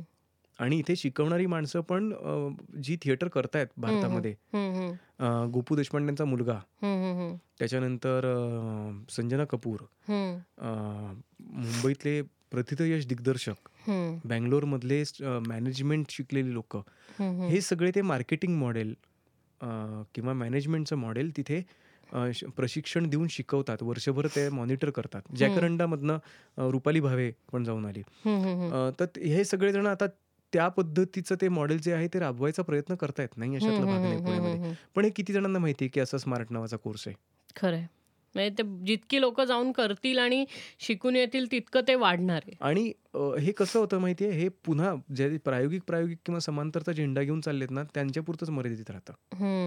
ह्याला सुयोगचा संदेश भट जाऊन अटेंड करत नाही. स्मार्टचा प्रोग्राम. किंवा ते स्मार्ट मधल्या लोकांना सुद्धा वाटत नाही की हे व्यावसायिक नाटक करणाऱ्यांनी यावं आणि बसावं. खरंय खरंय. मग ते कनेक्शनच नसतं त्यांच्यामध्ये. त्यांना माहितीच नसतं की कोण संदेश भट असं विचारणार ते. बरोबर बरोबर. पण नाटक करणाऱ्या मला माहिती असतं की संदेश भट हा खूप महत्त्वाचा घटक आहे. जो एक पॅरल कन्सेप्ट व्यावसायिक रंगभूमीवर आणतोय अनन्यासारखं नाटक असेल हम्म, किंवा हम्म, आता गांधी हत्या आणि मी नावाचं नाटक त्यांनी आणलंय हम्म, हम्म. किंवा प्लेझंट सरप्राईज सारखं नाटक की जी अ, तशी तद्दन व्यावसायिक अ, अ, जसं आपण मगाशी म्हणलं की यदा कदाचित सारखं किंवा हसवणारच नुसतं नाटक नाही वा वा वा आई गं. तर यदा कदाचित भयानक सारखं सर्दी. नाही पण ते अशी वेगळी नाटकं अ, सुयोगकडनं गेल्या पाच सात वर्षामध्ये प्रकाशित केली गेली गेली आहेत किंवा सादर केली गेली आहेत. राईट तर हे सगळं जे आहे हे अ, म, संदेश भट अ, म, संजना कपूरपर्यंत हम्म, हम्म. किंवा संजना कपूर संदेश भटपर्यंत पोहोचणं व्हायसा हम्म, हम्म. हे गरजेचं आहे आता. खरंय खरंय अ, की तू बाबा कसं चालवतोस तुझं व्यावसायिक नाटक? हे सांग या पॅरल लोक म, नाटक करणाऱ्यांना. ते ही देवाणघेवाण नाही. खरंय. म्हणजे निर्माता संघाच्या स्पर्धेमध्ये आम्ही सादर केलेलं नाटक हे प्रायोगिक म्हणून हिणवलं जातं. कारण का काय उद्या याच्यात व्यावसायिक मूल्य आम्हाला दिसत नाहीत. राईट राईट तर हे होता कामा नये. त्यांनी सांगितलं पाहिजे की याच्यात व्यावसायिक मूल्य कशा पद्धतीने अ, पेरली जाऊ शकतात? खरंय. किंवा त्याचा विचार कशा पद्धतीने तुम्ही केला जाऊ शकतो? की तुम्ही एक व्यावसायिक नाटक करा ना. जेव्हा. तुम्ही प्रायोगिक करताय तेव्हा. नुसतं एक एकांकिका अं, पाच प्रयोग नाटक बंद. हे. बंद झालं पाहिजे. किमान पंचवीस प्रयोग पन्नास पंचवीस. पन्नास प्रयोग तरी मिनिमम हवेच. आणि त्याला आपण प्रयोग म्हणतो म्हणजे प्रायोगिक नाटक म्हणतात पाहिजे. हा. जेव्हा प्रायोगिक प्रायोगिक म्हणतो तेव्हा प्रयोग प्रत्येक भिन्न असलं पाहिजे. तर तशी प्रयोग भिन्नता आपल्याकडे नाहीये. ट्रू म्हणजे खरंय. नट काहीतरी वेगळंच काहीतरी करतायत स्टेजवर येऊन हे अजून होत नाहीये. ट्रू एखाद दुसरा एक्सपेरिमेंट केला जातो नाही अशातला भाग नाही. लिली नाईट रायडर सारखं नाटक असेल किंवा आत्ता एक व्हाईट रॅबिट रेड रॅबिट नावाचं नाटक आलं होतं. तर त्याच्यामध्ये अशा पद्धतीचे एक्सपेरिमेंट केले जातात की प्रत्येक प्रयोग वेगळा. मग त्याला प्रायोगिक म्हणता येऊ शकतं. राईट किंवा सादरीकरणाचं स्थळ बदललं. किंवा रे Redmi in five D zone नावाचं एक नाटक आत्ता ललित कला केंद्रातल्या एका मुलांनी केलं होतं. तर ते एका बंगल्यामध्ये केलं. त्याला. सहाच प्रेक्षक येऊ शकतात. ओके आणि एका खोलीतनं दुसऱ्या खोलीत नट उठून जातात आणि वेगळा सीन चालू होतो वेगळ्या नटांचा. दुसऱ्या खोलीमध्ये तर ते त्याच्या त्याला ते सहाच नट येणार मग ते सहाच प्रेक्षक येणार आणि ते प्रेक्षक त्या ते नाटक बघणार. तर आता ह्या अशा पद्धतीचं मॉडेल जर उभं राहिलं. तर आय कॅन चार्ज पीपल की तुम्ही यू आर प्रिव्हिलेज वन त्या सहा प्रेक्षकांपैकी तुम्ही एक आहात. पाच हजार रुपये तिकीट आहे माझ्या नाटकाचं मग तो एक घरातला अनुभव सशक्त मी देऊ शकतो. राईट राईट पण ते नाटक तेवढं झालं आणि त्याच्यानंतर तो पुन्हा दिग्दर्शक जो आहे तो रंगभूमीकडे प्रोसिनियमकडेच वळला. तोडी मिल फॅन्टसी नावाचं ते पण नाटक उत्तम आहे. पण पुन्हा ते रंगमंचीय अवकाशामध्ये घडतं. की त्याला मर्यादा आली की प्रेक्षक समोर बसलेला आणि खुर्चीमध्ये आणि समोर स्टेजवरती नाटक घडते सो ते स्टेजची चौकट मोडली अं, जायला लागली आहे हळूहळू काजवेंचं हम्म. गाव सारखं नाटक आहे आपण जे वरख नाटक केलं हो हो हो. त्याच्यामध्ये पण त्याच पद्धतीचं होतं पगला घोडा नावाचं नाटक आहे हम्म. की ज्याच्यामध्ये प्रेक्षक अं, आणि रंगभूमी हे अं, नजीक येतात एकमेकांच्या हम्म. मोहितनी खूप अशा पद्धतीची नाटकं केली मात्र रात्र नावाचं नाटक होतं हम्म. की ज्याच्यामध्ये एक बेडमध्ये ठेवला होता राधिका आपटे आणि सागर देशमुख त्याच्यावरती परफॉर्म करायचे हम्म. आणि त्या बेडच्या तिन्ही बाजूला प्रेक्षक बसलेले. वरती एक टॉप अँगल कॅमेरा लागलेला. आणि त्या कॅमेरामधनं दिसणाऱ्या जे काही आपल्याला एक वेगळा अँगल त्या नाटकाकडे बघायचा हे मागच्या पडद्यावरती तो लाईव्ह कॅमेरा दिसायचा. तर आणि नट पण फार उत्कृष्ट काम करायचे त्याच्यात. तर ते आता ह्या पद्धतीचे एक्सपेरिमेंट्स जे आहेत त्याला आपण एक्सपेरिमेंटल नाटक म्हणू शकतो. हो. उठसूट आम्ही प्रायोगिक नाटक करतो. असं म्हणून चालणार नाही. प्रयोग प्रत्येक वेगळा. प्रयोगामध्ये बदल. आणि मी आज अमुक एक केलं तर उद्या तमुक करणं. मग त्याच्यासाठीची एनर्जी गोळा करणं. खरंय. त्याच्यासाठीचा रियाज करणं. हे नट दिग्दर्शक सगळ्यांची जबाबदारी झाली तंत्रज्ञ सगळ्यांची खरंय खरंय. सो मला वाटतं मी आज म्हणजे काय बडबडून बडबडून बडबडून बडबडून बोललोय. आणि बरेचसे अस्पेक्ट त्यातले चेपलेत. करेक्ट आहे खरंय. इन कन्क्लुजन म्हणजे. अ, तर आशादायी चित्र निर्माण व्हावं अ, नाटकाचं सस्टेनेबल मॉडेल निर्माण व्हावं ही खरंय. एक इच्छा आहे. ॲब्सोल्युटली नाही ती प्रत्येकाचीच आहे. म्हणजे जे नाटकं बघतात ना नेहमी किंवा मी सुद्धा किंवा माझी बहीण किंवा इतरही माझे काही मित्र आहेत जे नाटकं कंटिन्यू बघतात त्यांचंही म्हणणं हेच पडतं की यार इसको कुछ तो होना चाहिए यार इसका हे अलिप्त होत चालले लोकांच्या पासून असं लांब लांब होत. नाही नाटक मरणार नाही. म्हणजे नाही मरत नाहीये पण त्याला जो येणारा प्रेक्षक आहे तो खूप कमी कमी होत चाललाय. बघ एक जिवंत नट आणि एक जिवंत प्रेक्षक. हा जोपर्यंत आहे तोपर्यंत नाटक घडणार असं आम्हाला आळेकर सरांनी शिकवलेलं आहे. खरंय. आणि ती जिवंत अनुभव जो आहे ना तो काहीही करा तुम्ही तुम्हाला इलेक्ट्रॉनिक माध्यमातून येणारच येणारच नाही बरोबर आहे. म्हणजे प्रत्यक्ष एकमेकांबरोबर मारणाऱ्या मारण्याच्या गप्पा. किंवा प्रत्यक्ष एकमेकांची छेड काढणं. किंवा ह्या व्यक्तीला किती पद्धती किती प्र, राग आलाय आणि त्या रागाचा परिणाम आपल्याला. प्रत्यक्ष अनुभवणं राईट हे स्क्रीनवर नाही होत नक्कीच स्क्रीनवरनं आपल्याला त्याचा एक काय म्हणता येईल आभास होतो की ओके हां हा त्या ठिकाणी तिथे जिथे हे शूटिंग झालं त्या ठिकाणी एवढा रागावला असेल. जे राईट आवाजातनं याच्यातनं आपल्यापर्यंत पोहोचते पण जिवंत एक माणूस आपल्या जवळ जेव्हा रागावतो हम्म, हम्म. तेव्हा त्या रागाचं आपल्या डायरेक्ट मनात प्रतिबिंब उमटतं. हम्म, राईट राईट ते काही कुठे मरण नाही. त्यामुळे नाटकाला काही मरण नाहीये. म्हणजे. नाटक मरत चाललं. आता नसरुद्दीन शाहनी पण अं, तेच विधान केलं अतुल पेठेंनी पण तेच विधान केलं केंकरे सरांनी पण तेच केलं की नाटक मरत चाललंय मरत चाललंय म्हणते कुठे मेलं? हम्म, मला तर काही मरताना दिसत नाहीये. हम्म, हे अं, शेवटी खरं. हम्म. राईट की नाटकाला मरण नाही. मरण नाही फक्त त्या क्वालिटीचा आता प्रेक्षक येत नाहीये नाटकांकडे वळत नाही जितका तो सिनेमाकडे वळलाय तितका. नाही सिनेमाकडे पण नाही वेळ आता सिनेमांवर पण तीच वेळ येणार आहे. जी आता आपण नाटकांवर आली म्हणतोय आता प्रत्येकाच्या हातात मोबाईल आहे प्रत्येकाकडे वेब सिरीज आहेत हो. बघायला वेगळा कंटेंट आहे ऑनलाईन कंटेंट आहे. उद्या डिजिटल कंटेंट जेव्हा जास्तीत जास्त वाढेल. अं, हे अशा पद्धतीचे तुझे पॉडकास्ट आणखीन दोन हजार जेव्हा होतील, तेव्हा बघ की आता बघता बघता सतरावा एपिसोड आहे. सतरावा एपिसोड मग खरंय. अ, वीस काही एपिसोड हां, होतील छोटी म्हणजे. गोष्ट नाही तर डिजिटल गोष्टी आता वाढत चालल्यात. त्यामुळे ऑब्व्हियसली त्याकडे कल जास्त जाणार आहे हो. लोकांचा. नाही पॉडकास्टचा अप्रिसिए म्हणजे पॉडकास्ट करता मी तर म्हणजे हेच म्हणेन की ते मी आत्ता रिसेंटली जेव्हा जाऊन आलो तिकडच्या लोकांनी एनकरेज केलं म्हणून मी करतोय. म्हणून कारण काय ते म्हटले की काहीतरी कंटेंट हवा आहे ना करायला. म्हणजे मी जेव्हा बघितलं तेव्हा जाऊन मला असं वाटलं की ती लोक पॉडकास्ट वगैरे करतात काही ना काहीतरी त्यांच्या ह्यानी ते प्रमोट करायचा प्रयत्न करत असतात किंवा प्रबोधन करायचा प्रयत्न करत असतात की काय आहे काय नवीन आहे. आणि तिकडची लोक बऱ्यापैकी ह्यामध्ये इन्वॉल्ड आहेत म्हणजे ते डिजिटल लाईफ आणि हे जे आपलं जनरल लाईफ आहे ह्याच्यात मुळात ना नोंदणी करून ठेवणं हा तिकडची ज्यांना तू म्हणतोयस म्हणजे म्हणजे वेस्टर्न कल्चरमध्ये कल्चर मधले वेस्टर्न कल्चरमध्ये म्हणजे जपानमध्ये आणि याच्यामध्ये या पद्धतीचं कल्चर फार कमी आहे. त्यांना पण आपण तिकडचीच म्हणूयात हो. जपान आणि चायनाची लोक जी हो, आहेत हो, ती हो.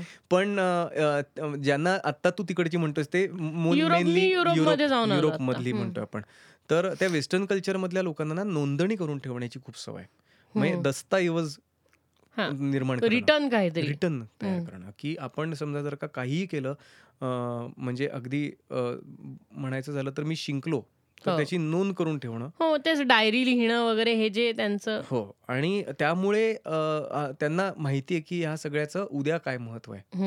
म्हणजे अरे दोन हजार वीस साली नाटकाविषयी. तेव्हाच्या अशा पद्धतीचं बोलणं झालं होतं एक. हे त्यांच्या साठी खिचगंटीत नसतं. ते. त्यांच्यासाठी खूप महत्वाचं असतं. त्यांना ते आर्काइवल म्हणून आणि ह्याला खूप. असतो. आणि त्याच्यावरती त्यांचा काही रिसर्च पुढचा बेस्ड असतो की याच्यापुढे काय काय घडत हो. गेलं. त्यातनं त्यांची मॉडेल्स तयार होतात. बरोबर सोशल म्हणाल इकॉनॉमी इकॉनॉमिक म्हणाल. ते मॉडेल्स बिझनेस मॉडेल्स जी तयार करतात ती याच्यावर बेस्ड बेस्ट असतात. बरोबर आहे. ते अनालाइज करता येतं ना शेवटी हो. आणि हेही आहे की हे लोकांपर्यंत पोहोचवणं की आपल्याकडं रेडिओ कसा मरत चाललाय. म्हणजे माझी ही मी लोकांना मुद्दाम फोर्स करतो ऐकायला. म्हणजे माझा व्हिडिओ न बनवणं ह्याच्या मागचा हेतू हा आहे की लोकांना ऐकायची सवय लागावी. लोकांची ऐकण्याची सवय गेली आता. नाही आता मला उलट. ऑडिओ बुक्स चं प्रमाण वाढतंय. खरंच म्हणजे आता बरेच बऱ्याच प्रमाणामध्ये माझ्या भोवतालची माणसं आता बऱ्यापैकी ऑडिओ बुक्स ऐकायला लागली. प्रत्येक गोष्टीचा आता सगळ्या लोकांना थोड्या थोड्या काळात कंटाळा यायला लागलाय. कंटाळा येतो हो. म्हणजे स्मार्टफोन ज्या वेगाने आपण बदलतो की अरे नवीन फोन त्याच्यामध्ये नवीन रॅम आलाय त्याच्यामध्ये हो, नवीन हो. हे, की ते घ्या. हो हो हे जसं झालंय तसं. नाटकांच्या बाबतीत. एकांकिका स्पर्धांमध्ये इतके बदलाव होताना दिसत आहेत इतकं फरक दिसतोय तसंच सेम इथे पण आहे की आता व्हिडिओचा कंटाळा यायला लागलाय आता जरा म्हणजे ते पुढे जाऊन परत आपण चार पावलं पुढे जाऊन दोन पावलं मागे येतो आणि. दर्शन मला कौतुक आहे या गोष्टीचं की आज तुझा पॉडकास्ट त्याच्यावर पडलेला आहे जाऊन हो. म्हणजे पायोनियर्समध्ये तुझं नाव मराठी. पॉडकास्टमध्ये खरंच पायोनियर झालोय मी. अगदीच. आणि तुझे एपिसोड जास्तीत जास्त होत जाणार आहेत ह्याच्यात म्हणजे हो. आता ज्या नाही ते माझं ती. जिद्द आहे की ते एपिसोड पडावेच. म्हणजे ही माझी जिद्द आहे म्हणून म्हणजे- ते मी करत राहणार आहे. हा म्हणजे तिथे आता जाऊन बसला हा कंटेंट की त्याच्यानंतर तो हो. कधीही ऐकला जाऊ शकतो. हो हो. ही त्याची गंमत आहे. आणि मला सॅटिस्फॅक्शन मिळतं म्हणजे असलं काहीतरी बडबड करणं. नाही तर एरवी मी ज्या चार भिंतींच्या आत बडबड करतो ती ती त्या ती बडबड कधी बाहेर पडत नाही. हे व्यक्त होणं आहे ना. म्हणजे व्यक्त होण्याची वेगवेगळी माध्यम आहेत. जसं मी खरंय. म्हणतो की नाटक हे माझ्यासाठी खूप महत्वाचं माध्यम आहे. खरंय. तसं तुझ्यासाठी हे माध्यम आहे व्यक्त होण्याचं. हो. जसं तू गिटार वाजवतोस किंवा हे करतोस तर गिटारच्या तारा खाजवून हो. अं, तुला अं, तिथे समाधान मिळतं. समाधान कसलं मिळतं, मिळतं? तर खरंय. ते काय वा- ते म- आम्ही गिटार खाजवणं गमतीत म्हणलं. हो आलं लक्षात. पण अं, ते- त्याच्यातनं जे सूर उमटतात किंवा हे होतात ते तुझं काहीतरी म्हणणं व्यक्त करत असतात. खरंय. आणि कंटिन्यू एक्सप्लोरेशन म्हणजे. एक्सप्लोरेशन बंद झालं ना की ते असं तुम्ही ते बंद पडलेल्या गाडीसारखं असतं की ते सगळं रस्ट होत जातं.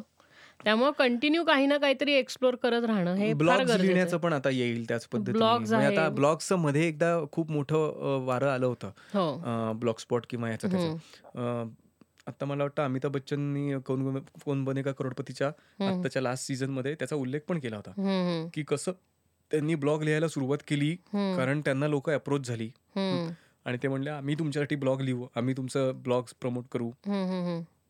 तुम्ही ब्लॉगर व्हा. आणि तेव्हापासून आतापर्यंत त्या माणसाचे ब्लॉग येऊन पडलेले आहेत. म्हणजे आयुष्याचे वेगवेगळे क्षण अनुभव प्रत्येकाने आपापले शेअर करणं. जसं व्लॉग नावाचा प्रकार आता हो. खूप चालू आहे. आणि ते खूप बघितलं जातं. व्हिडिओ लॉगिंग हा खूपच म्हणजे प्रमोटेड मुंबईमध्ये- खूप प्रमोटेड मुंबईमध्ये चाचा का वडापाव म्हणून एक पण व्लॉग इतका चालतो की. Food street on Mumbai foods काय sorry foods on street food India. काहीतरी असं असं ना काही म्हणजे हो. मुंबईचं स्ट्रीट फूड असेल पुण्याचं स्ट्रीट फूड असेल काही वाटेल हो. त्या ठिकाणचं म्हणजे मी वडापाव खातोय हो. आणि तो वडापाव कसा खातो हे सुद्धा लोक बघून आता आणि बसल्या बसल्या रिव्ह्यू देणं की पण ह्या व्हिडिओचा पण कंटाळायला लागेल उद्या मग पुन्हा ऑडिओकडे पुन्हा सगळं वाचनाकडे लोकं चेंज. होत तेच म्हणलं दोन चार पावलं पुढे दोन पावलं मागे ह्या हिशोबाने वेग वाढलाय. हो. बदलाचा वेग वाढलाय. खरंय. आधी जो दहा दहा वर्षांनी दिसायचा आता तो एकाच वर्षात. खटाखट खटाखट. म्हणजे पिढीमधला फरक सुद्धा आता हो. खूप कमी काळामध्ये पिढ्या बदलत आहेत खरंय. म्हणजे मागची पिढी कशाला म्हणावी? दहा वर्षापूर्वी दहा वर्ष लहान मुलाला म्हणावं? का दोन वर्ष लहान मुलाला म्हणावं? खरंय. असं झालंय आता. कारण का दहा वर्षापूर्वी म्हणायला गेलं तर स्मार्टफोन तेवढे भारी नव्हते. हो. म्हणजे माझ्याकडे पहिला स्मार्टफोन जो होता.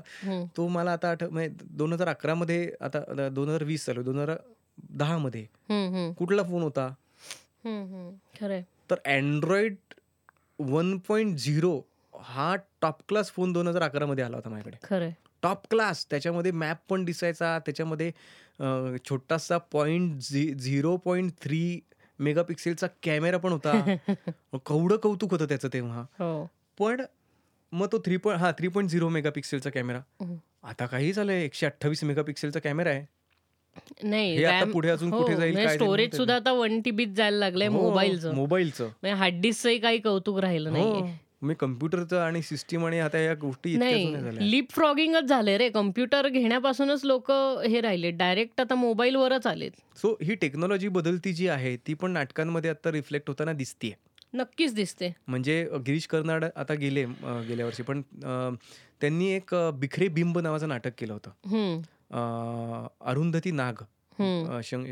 ज्यांचं शंकर नागांची बायको रंग बेंगलोरचं रंग शंकरा नावाचं त्यांचं एक थिएटरची चळवळ म्हणा किंवा एक थिएटर आहे तिथे. ओके. तर त्या आम्ही थिएटर अकॅडमीचंच नाटक बेगम बर्वे करायला गेलो होतो तेव्हा मला त्या माहिती झाल्या. तर त्यांनी त्या बिखरे बिंबमध्ये काम केलं होतं ज्याच्यामध्ये वेगवेगळी बिंब ही प्रोजेक्ट केली होती. सो एक फिमेल. सोलो परफॉर्मन्स करते तिच्या सहा वेगवेगळ्या विखुरलेल्या प्रतिबिंबांबरोबर. बर. ज्या सहाही प्रतिबिंबांचे मूड आणि सेज वेगवेगळे आहेत. आईला. म्हणजे आत्ताच्या काळामध्ये आपण म्हणतो की माझा से. पण माझा से मी जेव्हा राजकीय भूमिका घेतो ती निराळी असते सामाजिक घेतो वेगळी आहे कौटुंबिक वेगळी आहे. आणि हे तरी प्रॉमिनंट झाले. पण मी भाजपमध्ये असताना माझी भूमिका वेगळी आहे. मी राष्ट्रवादीच्या लोकांबरोबर असताना माझी भूमिका वेगळी आहे. काँग्रेसवाल्यांबरोबर असताना भूमिका वेगळी शिवसेनेबरोबर भूमिका त्या माणसांबरोबर असताना माझी भूमिका राजकीय भूमिकाच वेगळी असते. खरंय एकच राजकीय भूमिका माझी राहत नाही. तर त्याला ते भिखरे बिंब त्या ना नाटकामध्ये त्या पद्धतीचं म्हणणं मांडलं होतं की माझेच वेगवेगळे सेज आणि त्यांच्याबरोबर माझंच झालेलं कॉन्फ्लिक्ट बर हे नाटक deep. सुचणं आणि हे नाटक सादर करणं स्टेजवरनं हे त्यांनी आता जवळपास आठ आठ दहा वर्षापूर्वी केलेलं आहे. आज टेक्नॉलॉजिकल ॲडव्हान्समेंट इतकी आहे की अशा पद्धतीचे कितीही गोष्टी. आपल्याला रंगभूमीवर पाहायला मिळू शकतात आणि मला वाटतं आता पॉडकास्ट. संपायची वेळ झालेली आहे तर ठीक आहे माझं प्रवचन आता मी थांबवतो. मी एकटाच बोललोय आज खरं तर. हो मला वाटतं आपण परत भेटून कधीतरी नक्की नक्की. दोनशे अठ्ठावीसाव्या एपिसोडला नाही रे एवढं लांब. कुठे? जरा दंगा करूयात. मला वाटतं तुला. बोर झाला आजचा नाही बोर. नाही.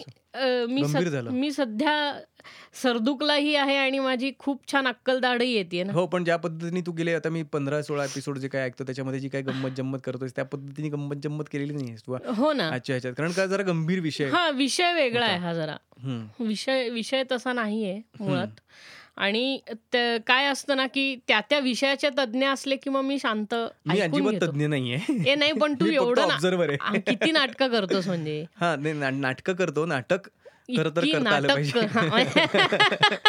नाही, माझा सांगण्याचा हेतू असा आहे की तू डे इन डे आउट जसं मी म्युझिक आणि ह्याच्यात असतो तसं तू day in day out theatre आणि ह्या गोष्टींमध्ये असतो. त्यामुळे मग माझं नाट्य प्रशिक्षण ऐकून घ्यायला. मला आवड मला नाट्य प्रशिक्षण आणि नाटक या दोन्ही गोष्टींमध्ये सादरीकरण या दोन्ही गोष्टींमध्ये खूप रुची आहे. राईट आणि शेवटी ब्रेड अँड बटरसाठी काहीतरी वेगळ्या गोष्टी कराव्या लागतातच.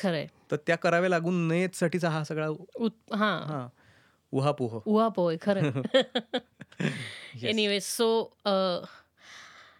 इसी बात पे कंक्लूड करते हैं की.